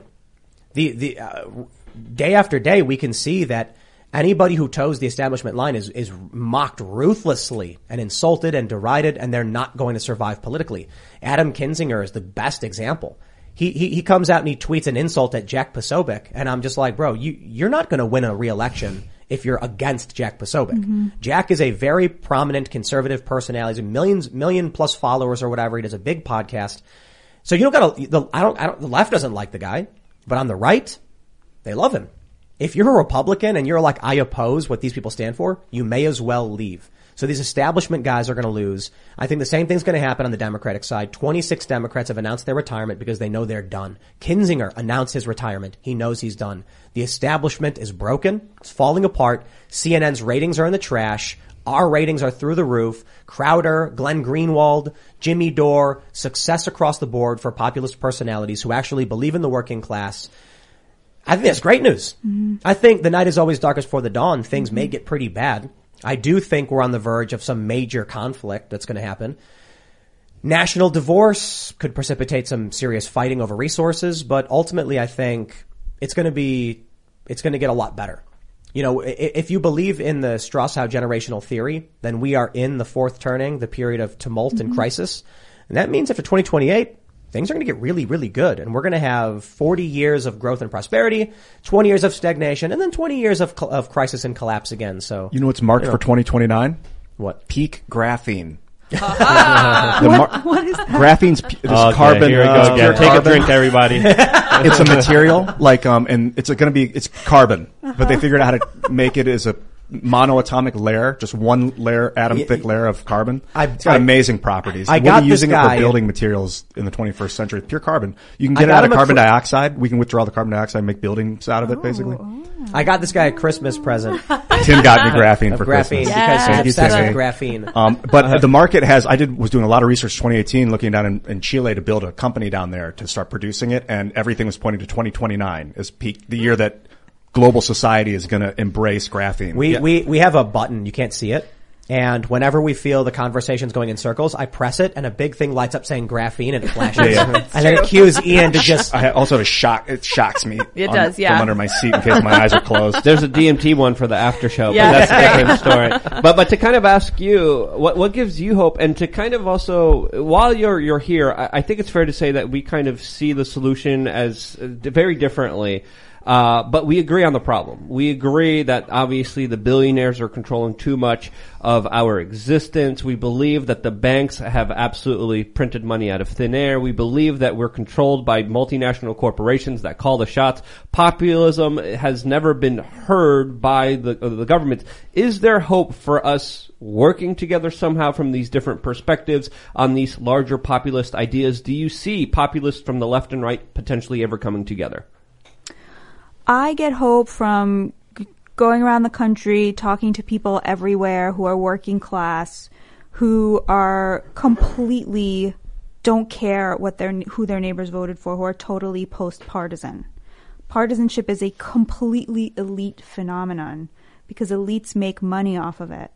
And so I get a lot of hope talking to working class Americans because um, they have hope And I think that the, but, but I guess, yeah, I still feel stupidly like, I don't know, I don't know how we, how we do it without, um, I still, I'm struggling to have the vision that you have, like to see past the current moment. So I feel a little bit like I'm still struggling to point out, like to the media itself, like, hey, you guys are corrupt. Could you be a little less corrupt? Uh, uh, working class people are human. Can you treat them better? You know, like I feel a little bit like I'm, but I feel super hopeful about America. I love this country and I, I think that it's, its people are getting better and better every day. Like I think that we've seen, a huge, huge revolution on the right in terms of how it thinks and talks about race and how it thinks and talks about things like police brutality very recently, criminal justice, stuff like that. So I get tons of hope from the unity I see everywhere except in the elites. Well, I'll, I'll, let's talk about hope. Yeah. I, I have something that I think could very easily explain some optimism for everybody. You used to be a woke journalist, and you're no longer. You're, you wrote a book against it. Yeah. So uh, tell me, like, how, how do you how do you find yourself? Like, how do you end up as a woke reporter, and then one day have an unwokening and become anti woke? Yeah, my deprogramming. It was like a bunch of things, you know, it was like very slow and then all at once. But I definitely had the Trump derangement syndrome. Mm. Um, it was like in the beginning, it was very hard for me to talk to, to, to, I, took it very personally that he won in that super lame liberal way. And, um, it, you know, it took me a while to be able to admit like, oh, that's a really good thing he did. Oh, that's a really good thing he did. But, um, the, my deprogramming, I think it started with hearing, learning about the deaths of despair. And, and every night I would turn on CNN and see the very people who we had abandoned, who were literally killing themselves because they didn't see a future for themselves in this country, kill, you know, killing themselves, being mocked on CNN, being called racist in the New York Times, like, and I could, that sort of started to really like, it was jarring to me, like, why are we, why do we not have compassion for them? And then the second thing I would say was, um, I read this Yale study from 2018. Do you guys know about this study? No. You're There's a lot of studies from You're really gonna love this one one though. you're talking about. You do, right? Yeah. Maybe. Um, so Yale did a study in 2018. What they found was there's a difference between how white liberals and white conservatives talk to black and Yes, Latino I remember people. this study. Great study. Oh yeah. Top tier. And um, it found that white liberals dumb down their vocabulary when they're talking to blacks and Latinos, and white conservatives do not. And I remember reading that in 2018 and thinking to myself, this implicates my entire worldview and I was not ready to deal with it and I put it aside, but I had this moment where I was like, this is disgusting and everything I think is caught up in that thing that makes you dumb down your language. You assume a person of color is less educated than you, is poorer than you and needs your help and needs your generosity and your beneficence, right? That move of like, I instantly recoiled because I, I recognized it. And then the third thing that really I think was like the death of my Trump derangement syndrome was my rabbi is, um, just the best person that I know. He, He's the kind of person who, like in the winter, he walks down the street and if he sees a homeless person, he starts taking his clothes off and giving them his coat and his scarf and everything. He's just the most humble, generous person I know. And we were, you know, having a Shabbat meal once and, you know, Trump came up and he was like, Oh, I love Trump. And I was oh. like, excuse me? And he was like, yeah, I love the guy. And I was like, you mean you voted for him, you know, holding your nose? And he was like, no, I love him. And it was like that. And that's what I tell people. Like people often ask me, like, how can I convince people to not be woke anymore? And what I say is like, you can't really change someone's mind with information. Our brains aren't wired that way. What you can do is you can be a person who is so humble and virtuous or strives to be virtuous, so clearly trying to be a good person that a person who disagrees with you can no longer say about everyone who holds your opinion, you're, they're racist, they're evil. Yes. But I think that's uh, uh, for liberals. It's a liberal perspective. I think conservatives have a tendency to be swayed by facts and information. Huh. Not not all of them, obviously. uh-huh. Obviously, there's very emotional Uh-huh. people, and I think the left has a tendency to, a tendency to be swayed by feelings. It's why Ben Shapiro tweets, Ah, "Facts don't care about your Mhm. feelings," and gets fifty thousand retweets and a million followers, and everyone's cheering for him on the right, and on the left. They're very much driven by, you know, care and fairness to, to cite specifically Jonathan Haidt's research. Yes, You're familiar? yes, yes, of course. Yeah. Conservatives uh, have all six moral foundations. The liberals have two. But when Ben Shapiro says facts don't care Yeah. about your feelings, he's kind of making an emotional statement. You know? But, but, but, but it's, it's the, the point stands. and and the, the inverse is true for the left. Feelings don't care about your facts. But uh, uh, Jonathan Haidt's research found that uh, conservatives, when they take a moral foundations test, they have a balance of all these different moral foundations, which is it's it's a, what care, fairness, purity, authority, um, freedom. Freedom? Yeah, and there's one more. Uh, But you're super anti-authoritarian. yeah. Oh yeah. Yeah. Yeah. I mean, we're, I think I think. I, I- I think the divide, the political divide, is it's obviously not left or right. Yeah. It's authoritarian versus anti-authoritarian. Oh, interesting. So if you're someone who, uh, I think liberals have a tendency towards authoritarianism, and I hate using the word liberal because it doesn't mean that, Yeah. but whatever modern American leftism is, because they're collectivist. And collectivism is inherently Mm-hmm. authoritarian because if the collective, which is the mm. authority, decrees, you either follow suit or you're ostracized. So if you're someone who is driven by care and mm. fairness, and that's it, you don't care about loyalty, purity, mm. authority, or anything like that, or freedom. Liberty is a, is a moral foundation, and if you don't have that, well then you don't care if they're doing vaccine mandates. Let me, let me tell you something I, I think people really need to understand. The left and the right don't speak the same language. They come out right now in New York City and they say vaccine mandates work. Let me just ask you a very simple question. Do you think vaccine mandates work? No. Why not? Well, I think they're unconstitutional. Well, that, that's not a question of whether oh, you mean work. do they work at preventing the I, I didn't say that. I said, do they work? Do they work? And you with no qualifications. No qualifications. Do you think they work? Mm. Do I think they work? I don't think they work. And why is that? Well, because of Omicron. So this is really interesting because people on the left know this. They know New York is experiencing a massive ah. surge in cases. But when they say vaccine mandates work, they're not talking about preventing COVID. They're talking about forcing people to adhere to the collective, which is you ah. must get the vaccine regardless of the outcome. On the right, they say vaccine ma- mandates don't work because COVID is still spreading like crazy. So that's a really interesting distinction between the two cultural Okay, but factions. let me ask you this though. Right. Yeah. Um, um, the the left today is also deeply meritocratic. Not not in the sense of a real meritocracy, but in the sense of they're deeply careerist and deeply obsessed with credentials and with That's their. not meritocracy. It's it's uh, it's okay. So we agree It's to a- disagree, but well, it's authoritarianism. It's uh, look, go, Oh, getting a getting a getting a college degree doesn't prove you're a Ah. journalist. But, But it's very want- individualist, like the desire to rise above the pack and tell everybody else what to do and become famous and become like that to me seems really individualist. Like No, no, no. I mean, uh, uh, in North Korea, you want to be a party member. In China, you want to be a party member. You want to be a part of the collective at the highest ranks to prove your value to, to the authority. Mhm. Whereas uh, uh, on the right, you Mm. ten- have a tendency towards libertarianism, which is get off my property and leave me alone. Right. When when someone says go to college and get a degree, they're not saying get an education. They're saying adhere to Right. the cult, adhere to the authority. You get it's remarkable to me. I meet so many people who are, are you know I'm going to go to college and get a degree and then get a job. I'm like, what is that degree going to do for your job or what you want to do? Nothing. They they admit this. They say it's a piece of paper that proves you've done something. Millennials, my entire life, have said this. When I'm like, what's the point of getting a college degree? Eh, it just proves you did it. That's authoritarianism. The adherence to the authority. Me, I've always been libertarian. I dropped out of high school. I said, screw college. I'm going to make my own way and decide for myself. And I don't care what you think and you can't tell me what to do. Conversely, or, or subsequently, I don't want to tell you what to do either. Just leave me alone. Those are the, those are the big differences. But isn't populism and libertarianism in tension with each other? Mm, not necessarily. Why? Why, why? Why do you think that? Because libertarianism to me signifies like free Well, trade and But that's big L libertarianism. Uh huh. Uh huh. You know, you're, the- the you're being more- You're like a civil libertarian. Civil libertarian. Yeah, it, Yeah, it's uh-huh. just uh do you have a tendency towards live and let live, or do you have a Uh-huh, uh-huh. tendency towards do as you're told? Right. What we should call liberalism, except liberals Exactly. don't believe in that. Got New it. York City, now St. Paul, uh, Minneapolis, they're, they're now enforcing a vaccine mandate. Cook County, the second biggest county in the country, vaccine mandate. And we're watching record COVID cases. So what is the point of the vaccine mandate?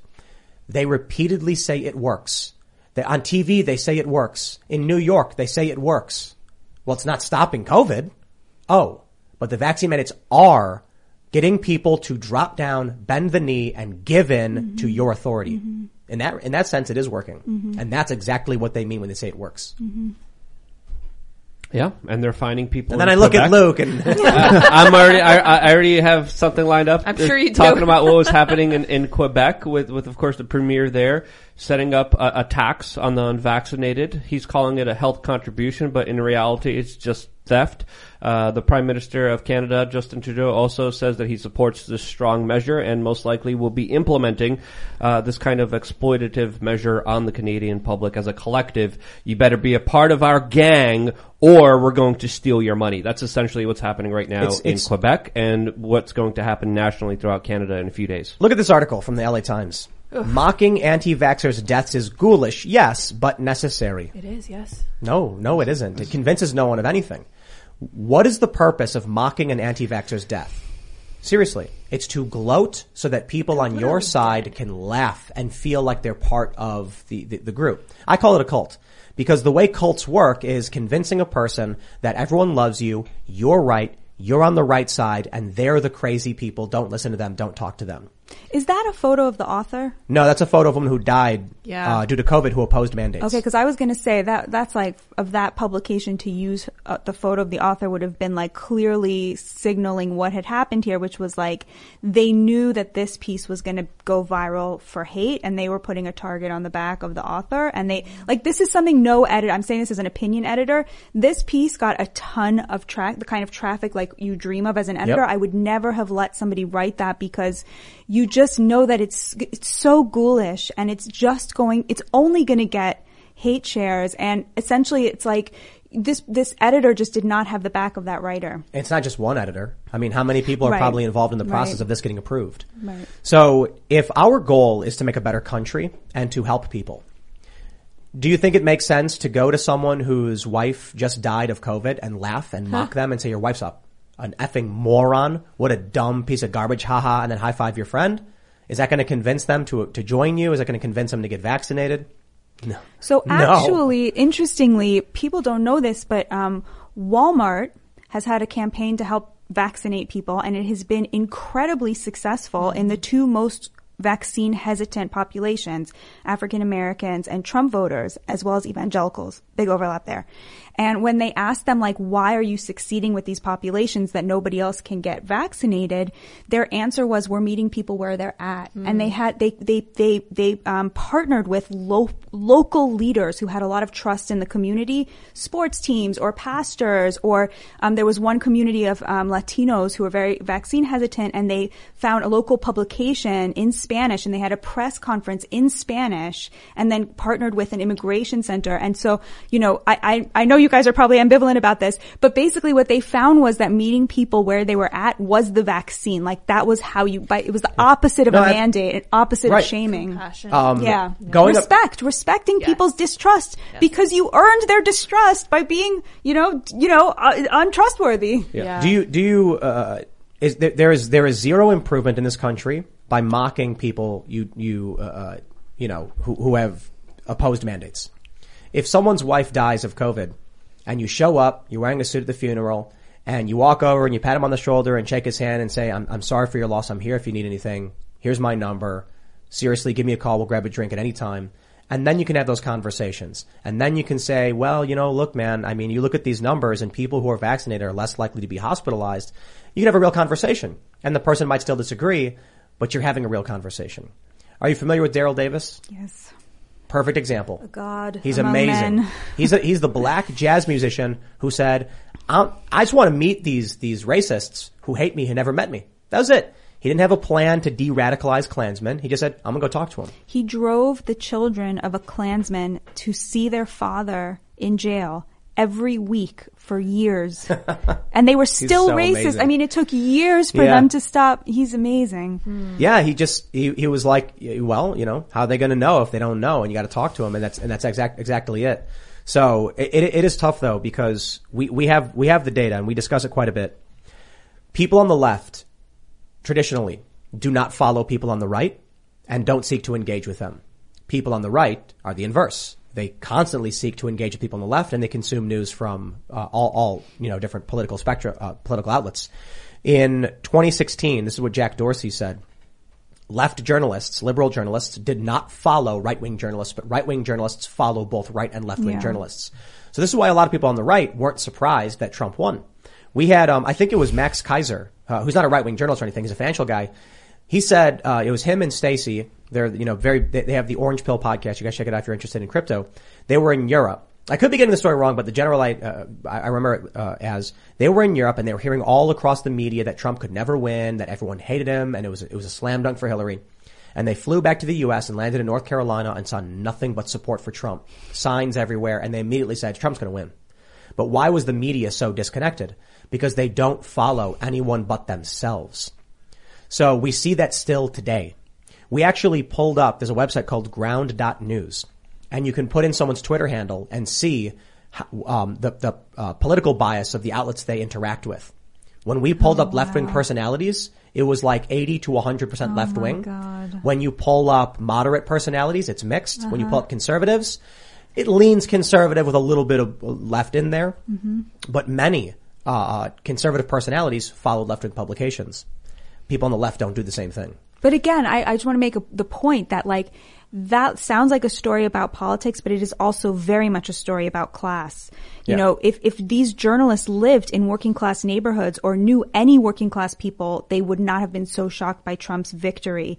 But they don't. They live in these extremely affluent, wealthy you know, Hillary Clinton plus 20 districts. And this is data has showed this. A, a, a Politico survey found that, you know, journalists, 75% of journalists live not just in blue districts, but in the most blue districts. Yep. Looks like a story about, about politics, but is actually a story about class, about how, you know, the Republican Party became the party of the working class and the Democrats became the party of, you know, big tech, Wall Street, which gave more money to Biden than to Trump, and then highly educated liberal elites. Did you see this story in 2016 from Vox? June 3rd, 2016. Left-wing publication Vox.com. Democrats are replacing Republicans as the preferred party of the very wealthy. And that is Yep. true today. And the neocon establishment conservatives, like the Lincoln Project, fled to support Democrats. And even after 2020, the Lincoln Project said, now we're going to go after Republicans in the Senate. And conservatives were like, why? We, we thought you were the party of Lincoln. You just opposed Trump. No. They're establishment politicians. My favorite story, maybe you saw it, was during the George Floyd riots. There was a guy in LA who was cheering on the rioting saying, yeah, yeah, get it, go, go. Until the rioters started coming to Beverly Hills. And then he tweets something like, no, don't come to my neighborhood. Why are you coming here? Go downtown. It was amazing to see the contempt and disdain for regular people as the rioters were destroying the neighborhoods of the poor and he cheered them on and then panicked. We got to be when they were careful that we don't get too excited about the the vindication as the the wealthy start to suffer as their dollar gets closer and closer to the value of zero because the French Revolution. You just look at past revolutions where people rise up against the elite. It can go really bad really fast, and you don't know who's going to try and take power if if something like that were to happen. I Oh, think, yeah. um, rather than revel in, in in seeing them fall, maybe we can help them and, and help them change their it's, behavior. It's not about the wealthy.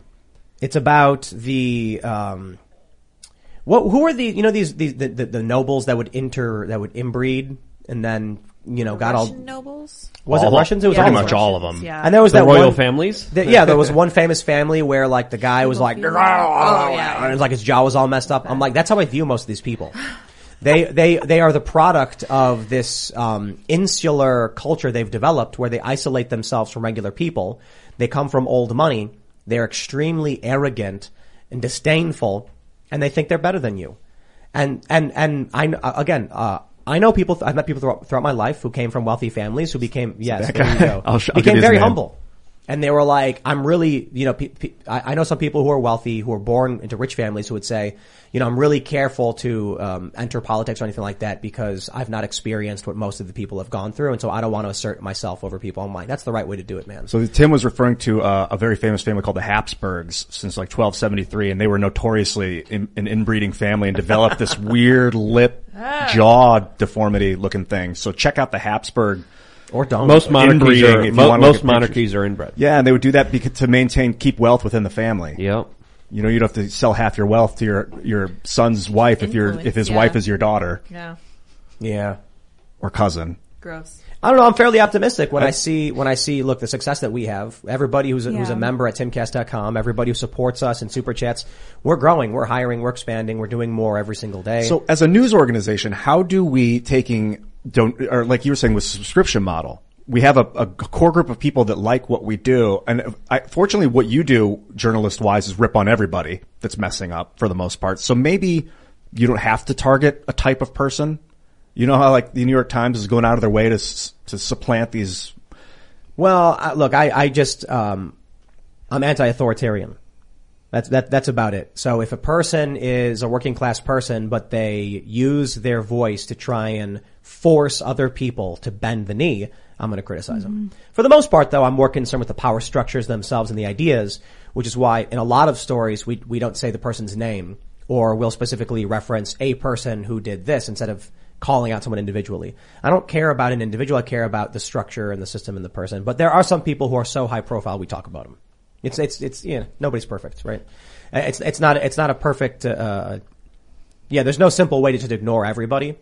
But there are a lot of people, uh, especially on YouTube and in, in the political space, who their whole career is insulting and targeting a single person. Oh, it gets so old so fast. Yeah, yeah, yeah. But you know, I- look, I'm optimistic. I see, the, I see the, the populist growth, the expansion success, and I think the censorship may be bad, but I don't know. Rumble's doing really well. There's more systems on the rise. I don't think, you know, it's like all of these movies and stories and heroes' journeys, uh, uh, all these comic books about a villain who wants to take over the world, and they always fail. You cannot, as an individual, no single human is smart enough to seize control of everything, and they fail every time they try. Oh yeah, and if they were to succeed, they'd be offed by the number two in command in a, in a holy second, and then that guy would be offed by the number three, who would become the new. You saw it in the Roman Empire. That's why we don't aim for centralization of authority. Yep. There will come a, a, a day where, you know, I walk into the room and then everyone, you know, takes a, a rubber mallet and hits me in the back. And then Ian walks over and hits me and I say, I look up and I say, you too, Ian. Your time has come. you too, Ian. Let me get my hat. That's two. all right, all right. But uh, until that day, we'll be like old. Uh, smash the like button.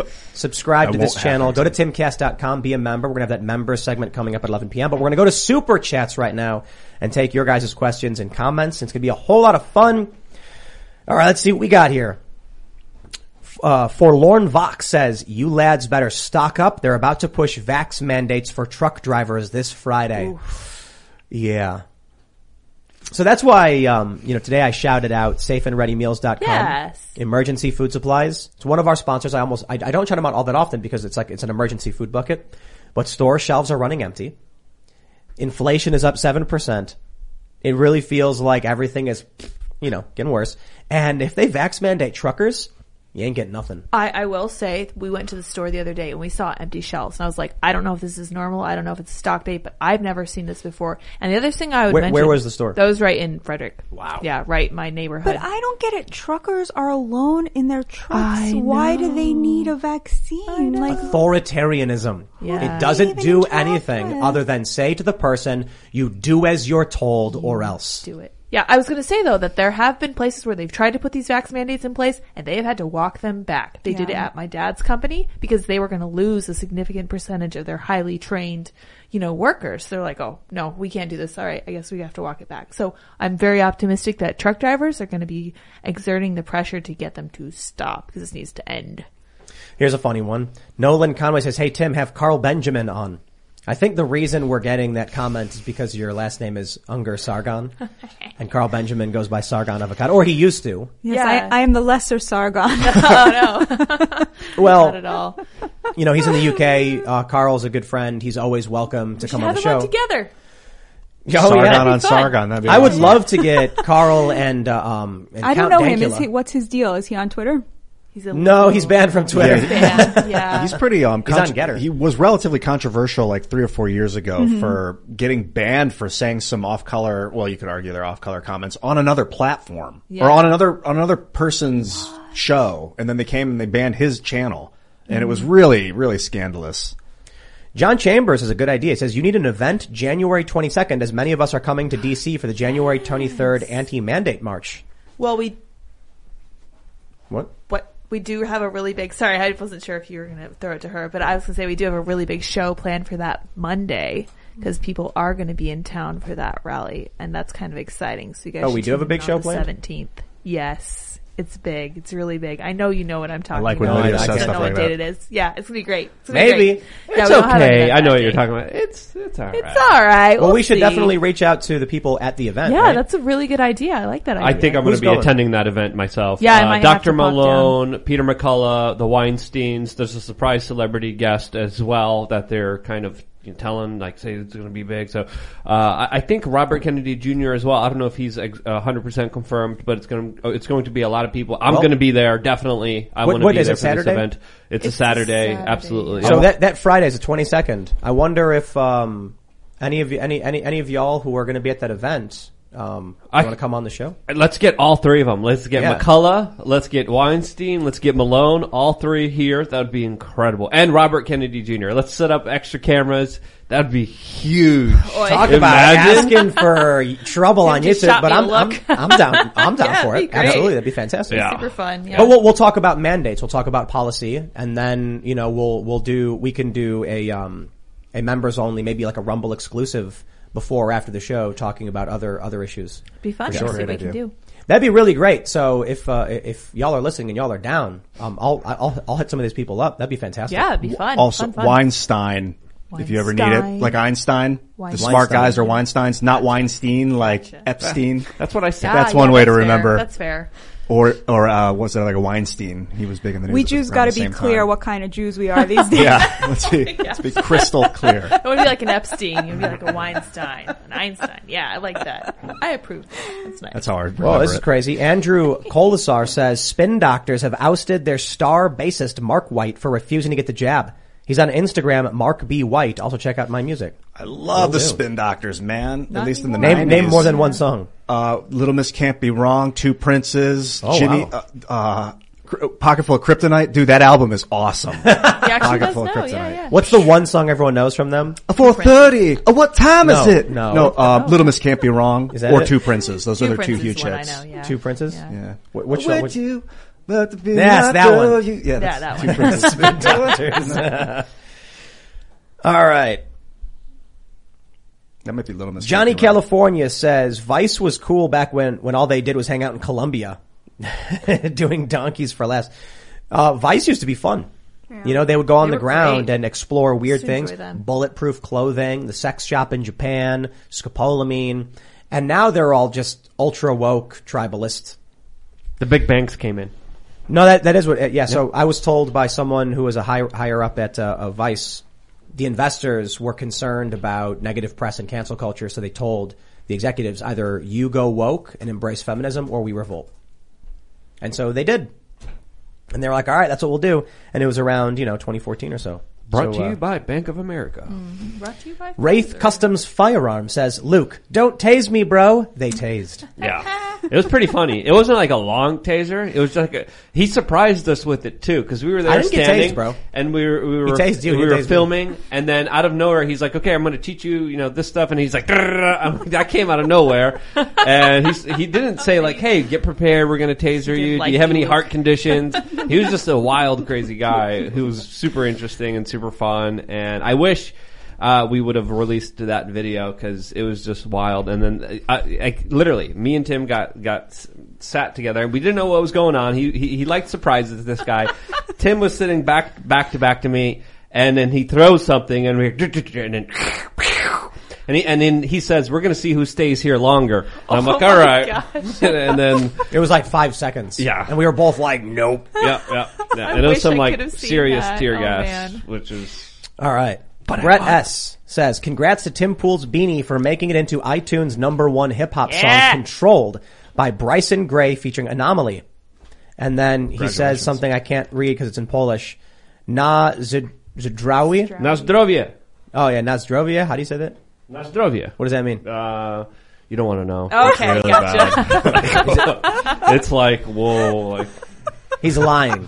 Luke's alive. Luke's lying. He's making it up. Thank you for your I gotta kind look I am not a good liar. No, No, you're not. Uh, I'm I a gotta really- It it says, "Keep it up, guys." That's what it means. Thank you, sir. I'm Maybe. Google it. How do you know? You don't know we don't know. Polish. It's true. I'm, I'm Well, Ian, can it right Google now. translate? I'm Okay. translating it right now. Nozdrovia. How Don't you spell him. that? I Don't it. tell I him. got Don't that. tell I him. got that. That's bad. Spelling. I don't know how to spell it. Hunter says, hi Timcast, slight correction to something said the other day with Brandon. You did not need a license in Texas to buy a handgun in Texas before constitutional carry just to carry one in public. Uh, oh really? I, I, I read somewhere that you need to take a handgun course. You have to Oh, get like a special training know. or something. Yeah. You know, along those lines, I learned uh, not. I, I've been talking a lot about student loans and compound interest and how students are getting rocked by it. Most student loans, I found this out. Someone messaged me on Twitter. Thank you for sending me this. Are not compoundly interested. They're just standard interest. I didn't know that, Good. but that's most student loans are standard interest and not compound. Grant Thompson, he's got some words for you. He says, this woman didn't watch the trial. Only the prosecution stated that he died of strangulation, despite him having a lethal drug dose, an enlarged heart, COVID-19, and O2 saturated blood. E.g., he could breathe. Hmm. Well, my understanding from having watched the trial was that the based on his not to speak ill of the dead, but his habitual drug use, that that that the amount that he had ingested beforehand would not have been enough to cause cardiac arrest, and that the cardiac arrest was caused by the strangulation, and that that some part of that was not disputed by the prosecution. But thank you for the correction, sir. Did, didn't he have a lethal dose of fentanyl? thought he like did, three yeah. times lethal dose. He dose? for sure had an intoxicative dose. Yeah, but Yeah. they they they the the the, the uh, prosecution stipulated that based on the level of his habitual use, which they got from one of the witnesses who was his girlfriend, and his si- he was a very big man. Yeah. Um, and his you know his level of mu- muscularity and his workout, etc. That that would not have been lethal. I'll him. tell you my thoughts right away. You shouldn't go to prison for doing drugs. You shouldn't, uh, th- none of this should have happened over a counterfeit bill. Yeah. But he was behind the wheel of a car while chewing a speedball. Yeah. And this is what got him pulled out and detained. And then if you watch the body camera footage, he's resisting arrest. He the with- first time. the first. The oh, In you the- mean when he was arrested? Yeah, yeah, yeah. so yeah, he's yeah, he's sitting in the SUV Yeah, chewing on a yes, speedball yes, behind the wheel of a yes, car. yes. And and you know I've I've often like I've argued the libertarian point of like people should be allowed to do drugs.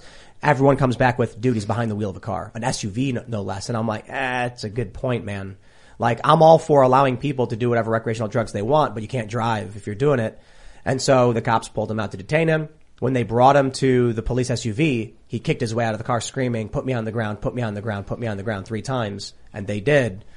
Whether or not that warrants four people going to prison for the rest of their lives, I honestly don't think so. Well, I do was- think there's fault. I mean, when you watch the video, all of that could be true. He could have even put his knee on his neck for until he was subdued. I think the problem was he was subdued and he kept his knee on his neck for five minutes after he was no longer moving. That's Like, true. And it's like, what is going through your head at that point when this person is saying, I can't breathe, I can't breathe, I can't breathe, and then totally passed out under your knee? Like, at what point do you have criminal liability for someone's life But is it life in prison or is it like manslaughter in a few years, you know?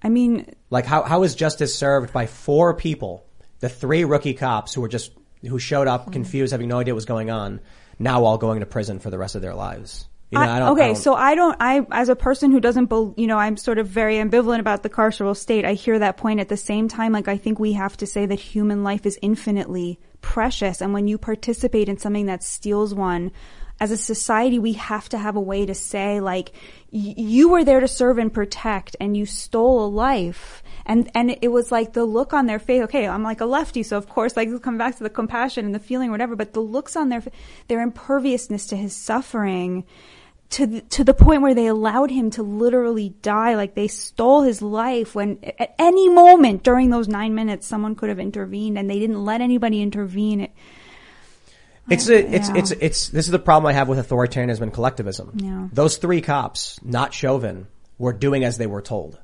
I don't know if they deserve to go to life in prison because they were just doofy and just sitting there confused and not but listening. have they been sentenced to life in prison? Well, they're they're they're getting they're all getting I think federal civil rights charges.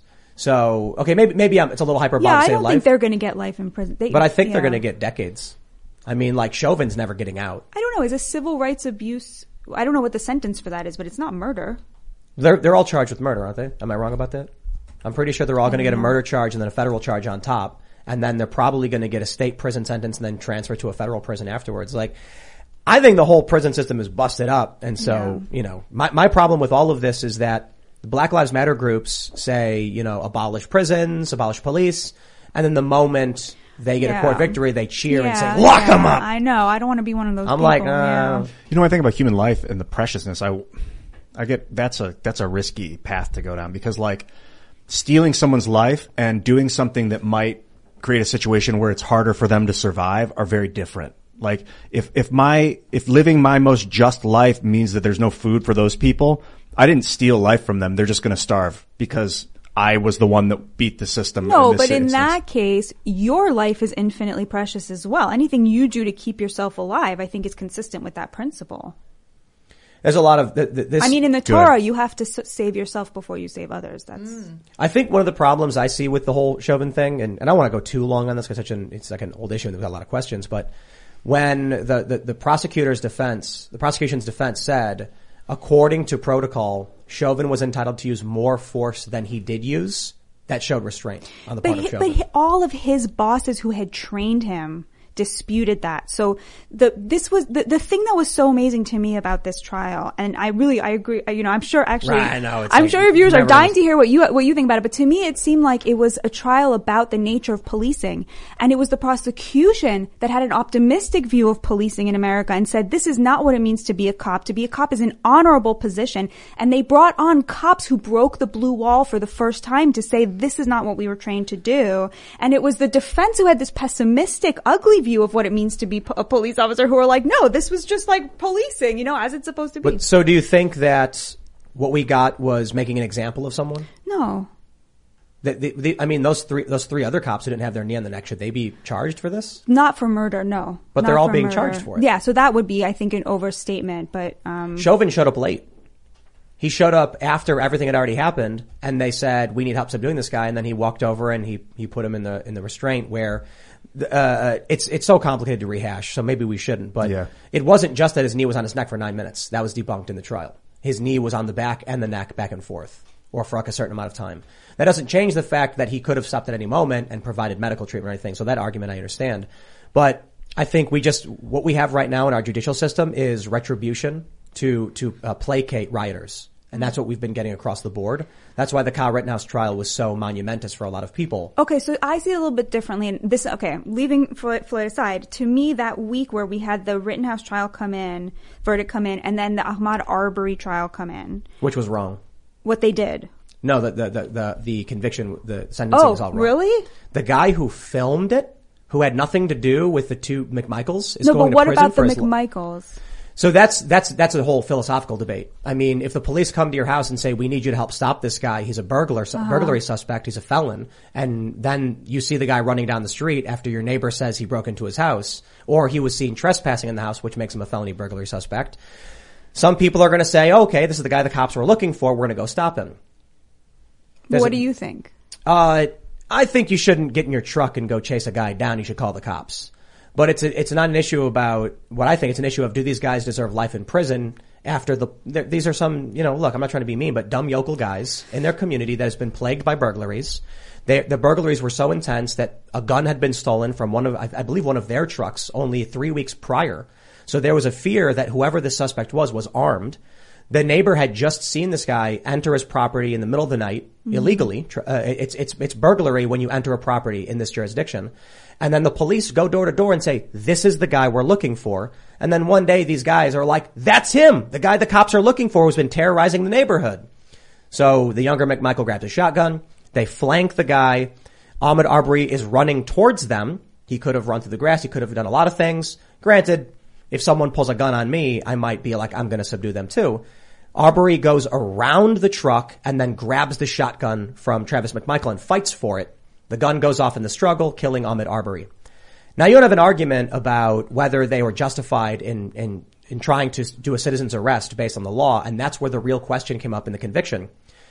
But look at what happened to the guy who followed behind. A guy saw what was going on, saw them running after, ch- chasing after him in the car, and he said, I'm to film this. And because he filmed it, the criminal trial happened in the first place. So they're putting this guy in prison for the rest of his life. The whole thing is busted and broken, and it was just to placate rioters.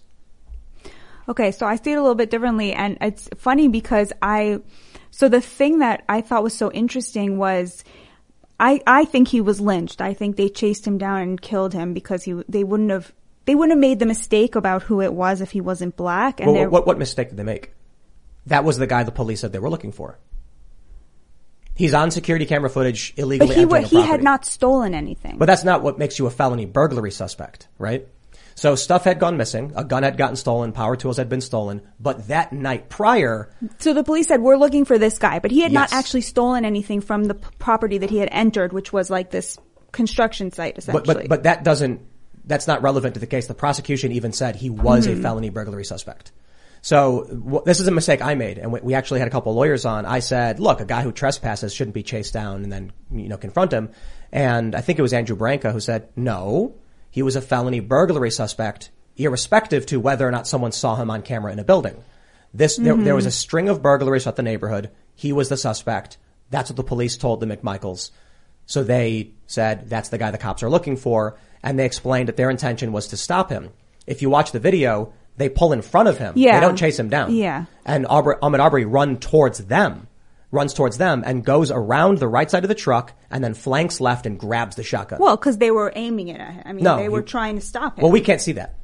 We, we can't see if Travis McMichael actually aimed the shotgun at Ahmaud Arbery. What we can see is he turns right around the truck and then turns left and grabs, and then the next thing you see is they're fighting over right, the shotgun. people are trying to, you know, arrest you and they have a gun, it's a reasonable thing to.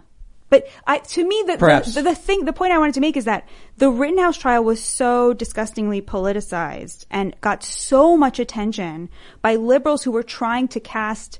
Um, not just Kyle Rittenhouse, but anyone who's defended him as white supremacists, right? They were even, they tried so hard to give the impression that he had killed black people, right? This Yep. actually got misreported in Put one in a book. outlet.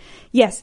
Uh, it was in a book? it's in a book. that he killed Yep. three black people. But Yeah. they, even in the like more legitimate outlets, what they did was they would say, you know, he, he shot three people and killed two at a Black Lives Matter rally, right? To Yeah. try to give the impression, even if they weren't outright saying it. And it was so disgustingly politicized in that way. And I met so many liberals who truly believed that he had shot black people. And when I would say, no, he shot a pedophile, um, a domestic abuser, and a guy who punched his grandmother earlier that week, they would be like, "Oh, I'm not following it closely. I'm not following it closely." and I'm like, "Oh, you're following it closely enough to get it wrong, right?" But then when the Ahmaud Arbery verdict came in, I was watching Fox News all day, and they were cheering that verdict, and and every conservative I know was saying like. Those men got what they deserved. They chased that boy down, and, and Because they're cowards. But the well, okay. No, no, no. But I, I, I want to. I, want- I really want. Sorry to interrupt, but I want to stress this. Conservatives, these people, all of them who spoke out and cheered on that verdict, are cowards who are too scared to speak out. When the George Floyd thing happened, on Mhm. principle, many people on the right were like, "That's clearly wrong." We can see his knee on his neck. And then when the body camera footage came out and more more in context came out, a lot of people on the right were like, "Well, I was wrong about that." For me to see everything we covered in the Ahmaud Arbery case, which is not as it's not clear cut. The, the media was reporting it just like Rittenhouse that it was a lynching, that white guy, white guys chased down a jogger. This guy was not a jogger. That is a lie. And people on the right gleefully were like, see, this proves the system works because they're cowards and they're scared. They're still scared. They will still pedal the line for the left, but they want to do it at the speed limit. That's the difference. that, that's the difference between the right and the left for the most part. I, I took a look at, uh, I covered the Ahmaud Arbery story. And we had a guy in the studio screaming at me, calling me racist because I dared say any of this stuff. But I don't care what he thinks. I don't care what Tulsi Gabbard thinks because she called it the right verdict. I don't care what Fox News says. They are all wrong. Mhm. When it came down to the conviction on Ahmaud Arbery, what happened was the prosecutor said there, there's a, a citizen's arrest law that says you are ar- allowed to uh, to perform perform a citizen's arrest if you have probable cause and you witnessed a crime take place. However, if it's a felony, you need only probable cause. A reasonable person concludes if there is a felony suspect, you need not have witnessed the crime. But the prosecutor argued, no, it's one, it's one provision. Therefore, regardless of whether, whether or not it's a felony, you had to have witnessed it. On that instruction from the judge, Mhm. the jury said, well, in that case, they're guilty. However, if you actually read the law, it says if someone is trying to citizens arrest a felony suspect, they don't need to have witnessed the crime. In which case the McMichaels are stupid, but they were genuinely chasing down a felony suspect as they were informed by but the police. But did they know that law, or does it not matter? I don't think they knew much about the law at all, other than the police said, we're looking for this guy, and they said, we're going to stop him. And they were concerned he was the guy who had stolen the gun from their truck. So if someone steals a gun from your truck, the gun is missing, you've reported it missing, and then you're told by the cops, we think that's the guy who did it, are you going to show up unarmed? No, definitely not.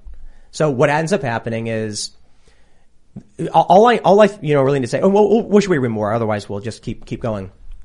The fact that the guy who filmed it, which allowed the court case to happen, got life in prison and they're cheering for it, just says to me, you, you need only see that point and then you need to then question the rest of the case. Mm-hmm. This guy got in his car and said, I'm going to film this. And that's all he did.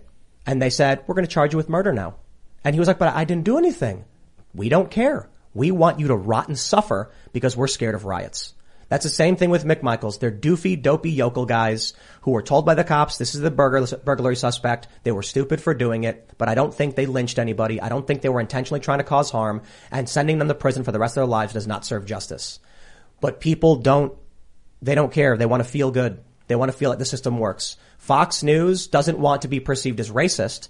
So when they cheer for Kyle Rittenhouse, they get scared that too many people are going to be like, why are you cheering for this guy? They got their victory. So then they come out and they can, they can say, see, Ahmaud Arbery, that case was ruled correctly. And then we sit down with lawyers and they're like, look at the facts. And I'm like, wow, that was wrong.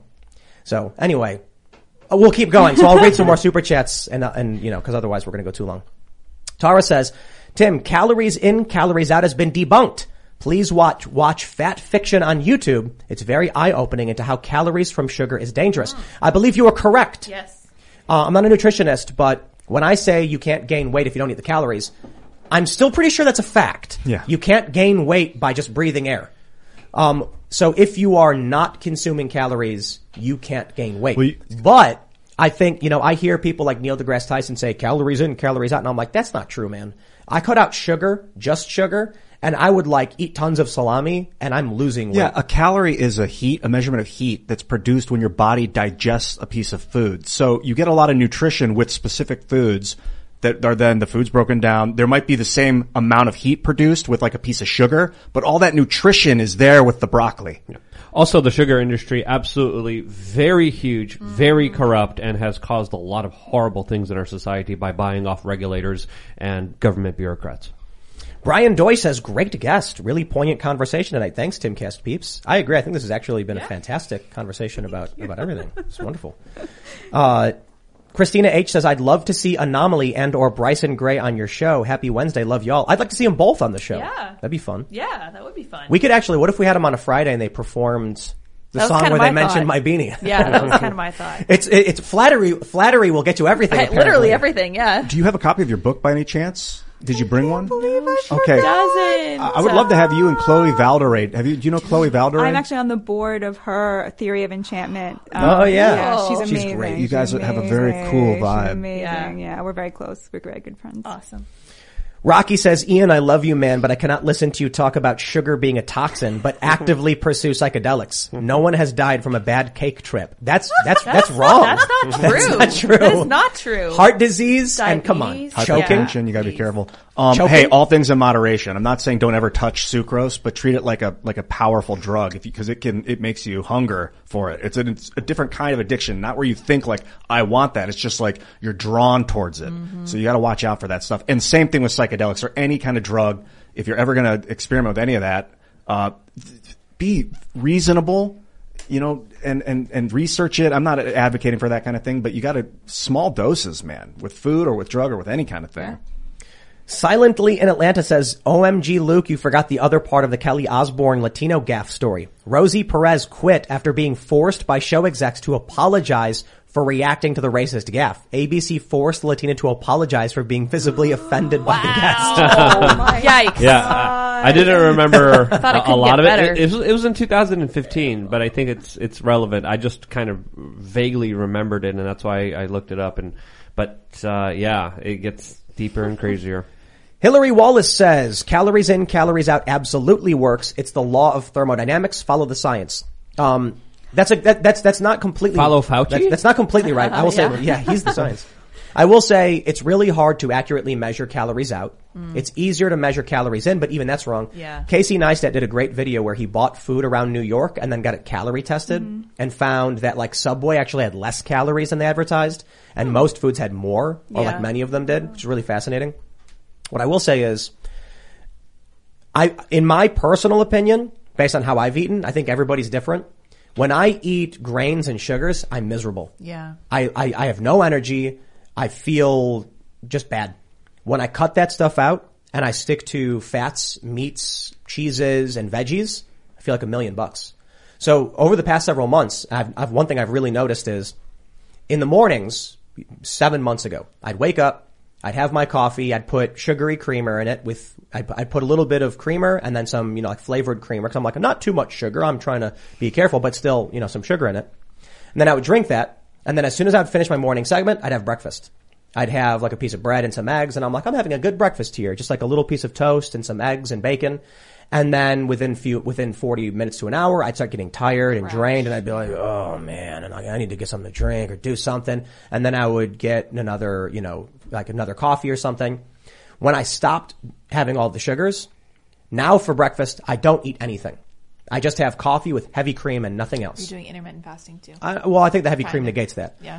But I never get tired. There's there's no point where I get sluggish or anything like that. I'm Mm. sustained throughout the day. So I do all of my morning segments without eating anything.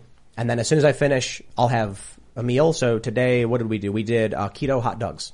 We did Portillo's famous hot dogs and we made buns with almond flour and egg. Yeah. Amazing. Nice. Grilled onions. And, uh, I feel great. I don't get tired. I don't get sluggish. And then over the past few months, there have been cheat days where like, it's the weekend, we're all going out to eat, everyone's getting dessert, and I'm like, one time I can have, you know, a small piece of this cheesecake. It's no big deal. And the next day I'm just like, oh. Wait, So- can you drink on keto? Can you have beer? Can you have like Nope. liquors? very low in carbs. I think you can have liquors, but you can't have beer. Yeah, no beer. I don't drink anyway though. It's like drinking Really? bread. Yeah. Yeah, I don't, you know. Has that I- always been true? Not when I was like 18 to 22. I drank too much. Oh. But I don't really drink. I just don't get anything from it. Over the holidays, I had maybe like, maybe that, that month between November and December, 10 drinks. You know? Wow. Because I'm like, people are You're drinking, they're having wine, and we had Trump champagne. It was hilarious, and so I partake. Maybe 10's a little actually, uh, a little much. No, no, I think that's right, because I had a couple beers too. Yeah. All right, well, let's read a couple more, because I don't want to go uh, uh, too long, and we kind of did go too long, so I apologize for that. All right. What do we got here? We got we got a whole bunch of super chats. All right. JDMC says Rodney King happened just before Bush Sr. lost election for second term. Democrat old bag of tricks. Uh, I don't know about that. That's a conspiracy theory I've never heard. Yeah, me neither. Clinton staged or the Democrats wanted the LA riots to happen or something. Uh, Clintons. uh, no. old school. I don't know. That Yeah. would no. The riots would actually help the Republican. Hmm. You know. No idea. So Must have Interesting. backfired. I don't know. Yeah. A lot of people are saying, uh, "Can't wait to see Anomaly on the show." Yeah, that'll be cool. Working on that. All right, let's see. A lot of people are commenting on the George Floyd thing, which I, I, I know if I bring up, we'll just rehash again, and I don't, I, you know, it's you know want to. Sorry. Do it for the bonus section. Yeah, we, we can. Well, I mean, it's just me. JDMC says Ian has been more awesome since he came back from vacation. Love you, bro. True It's almost like something happened to Ian. Yeah, like I fell asleep on the plane when I woke up. Yeah, something, that's true. something new. He woke up in uh, uh, Parallel in a, universe or whatever. yeah, it went through a time space. tell- I actually did microdose um, psilocybin over the break, and it was incredible. I, I spent about ten days in Ohio with my family, and then I went out to Washington State, out to the mountains, and was able to just have a just a meditative, amazing, amazing communication experience with a, a great friend of mine out there, and um, I highly I highly recommend getting some time away from a computer screen if you can. I think I tweeted a photo of, of you in, in nature. I don't know if this is this is That's you me. exactly. Is that but, I don't think that's me. Totally it's a beautiful him. picture. I, I, I, though. do- I tweeted it.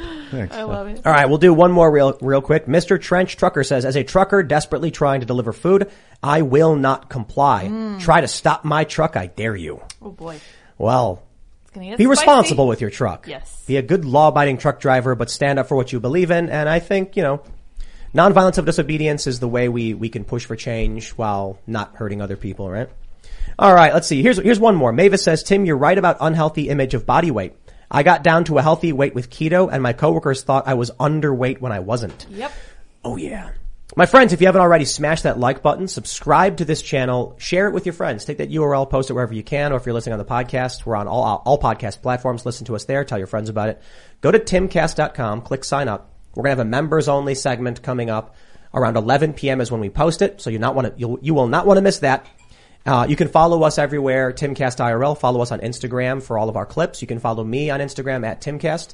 Uh, Batya, do you want to shout anything out? Do you have social media? Oh boy, um, I am at Bungar Sargon on Twitter, and you can find. I work at Newsweek. I try to uh, platform working class voices and voices from across the political spectrum. So you can find those op eds at Newsweek.com, and uh, you can find my book at Amazon or Encounter.com.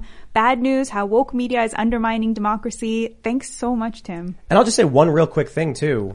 Newsweek for like a mainstream corporate press. Wonderful. You you publish a lot of dissenting opinions. Yeah. You've got populist right wing people, conservatives, left. I think it's fantastic. I saw a Newsweek article where they said that COVID lives in fat cells. It was a story out of China. They had to recall all this uh, ice cream because they had tested He animal talks all fat for. COVID, and it's like. Newsweek printed it, and then just like where where did that information go if it's living in animal fat? No.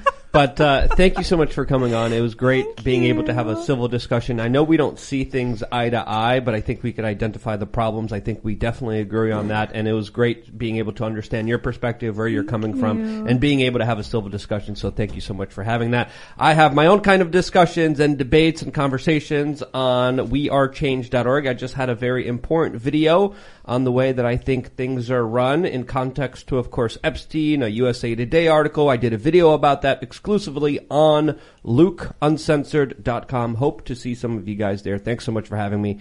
And uh, thank you guys for uh, participating in the chat as well. Oh yeah, it was great. Uh, you can follow me at iancrossland.net. Batya. Good to see you.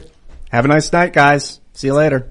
I'm going to take a moment because this is very important to me. I don't usually ask for much time, but I had a gift sent to me that is the most, one of the most beautiful things I think I've ever seen. She made this portrait of my cat. Some of you guys are familiar with Dip and Dot, um, and it is amazing. It's opalescent. It is made with glass, and it has little whiskers on it that move when you touch them, the little hairs. Uh, her name is Lori K. Farr, and she's at LKF Designs on Instagram. If you guys would like to follow her, she does customized pet portraits, just like Dip. Um, absolutely amazing. I'm so touched. It's such a generous gift. She also did one of Bucko. She did one of uh, Luke's dog, and some of the chickens as well. So I am just amazed by the gravity of this gift. She also made me these earrings, and I'm going to definitely work with her in the future. And you guys may follow me on Twitter at Sour Patch Lyds. Thank you, Lori. Uh, uh, they got a mosaic of Atlas. It looks incredible. There's So a mosaic cool. for you too Yeah, you downstairs. open it. Roberto? Uh, Yes. I, yes. And so uh, Roberto's it's, our it's downstairs. Bucko, yeah. We, we, and you could see the mosaic and uh, the unraveling on the vlog, Yes. which was just released today that I was in. Yeah. So cool. All right, everybody. We will see you at timcast.com. Thanks for hanging out. Bye, guys. With Lucky Land slots, you can get lucky just about anywhere. Dearly beloved, we are gathered here today to... Has anyone seen the bride and groom? Sorry, sorry, we're here. We were getting lucky in the limo and we lost track of time. No, Lucky Land Casino, with cash prizes that add up quicker than a guest registry. In that case, I pronounce you lucky. Play for free at LuckyLandSlots.com. Daily bonuses are waiting. No purchase necessary. Void where prohibited by law. 18 plus. Terms and conditions apply. See website for details.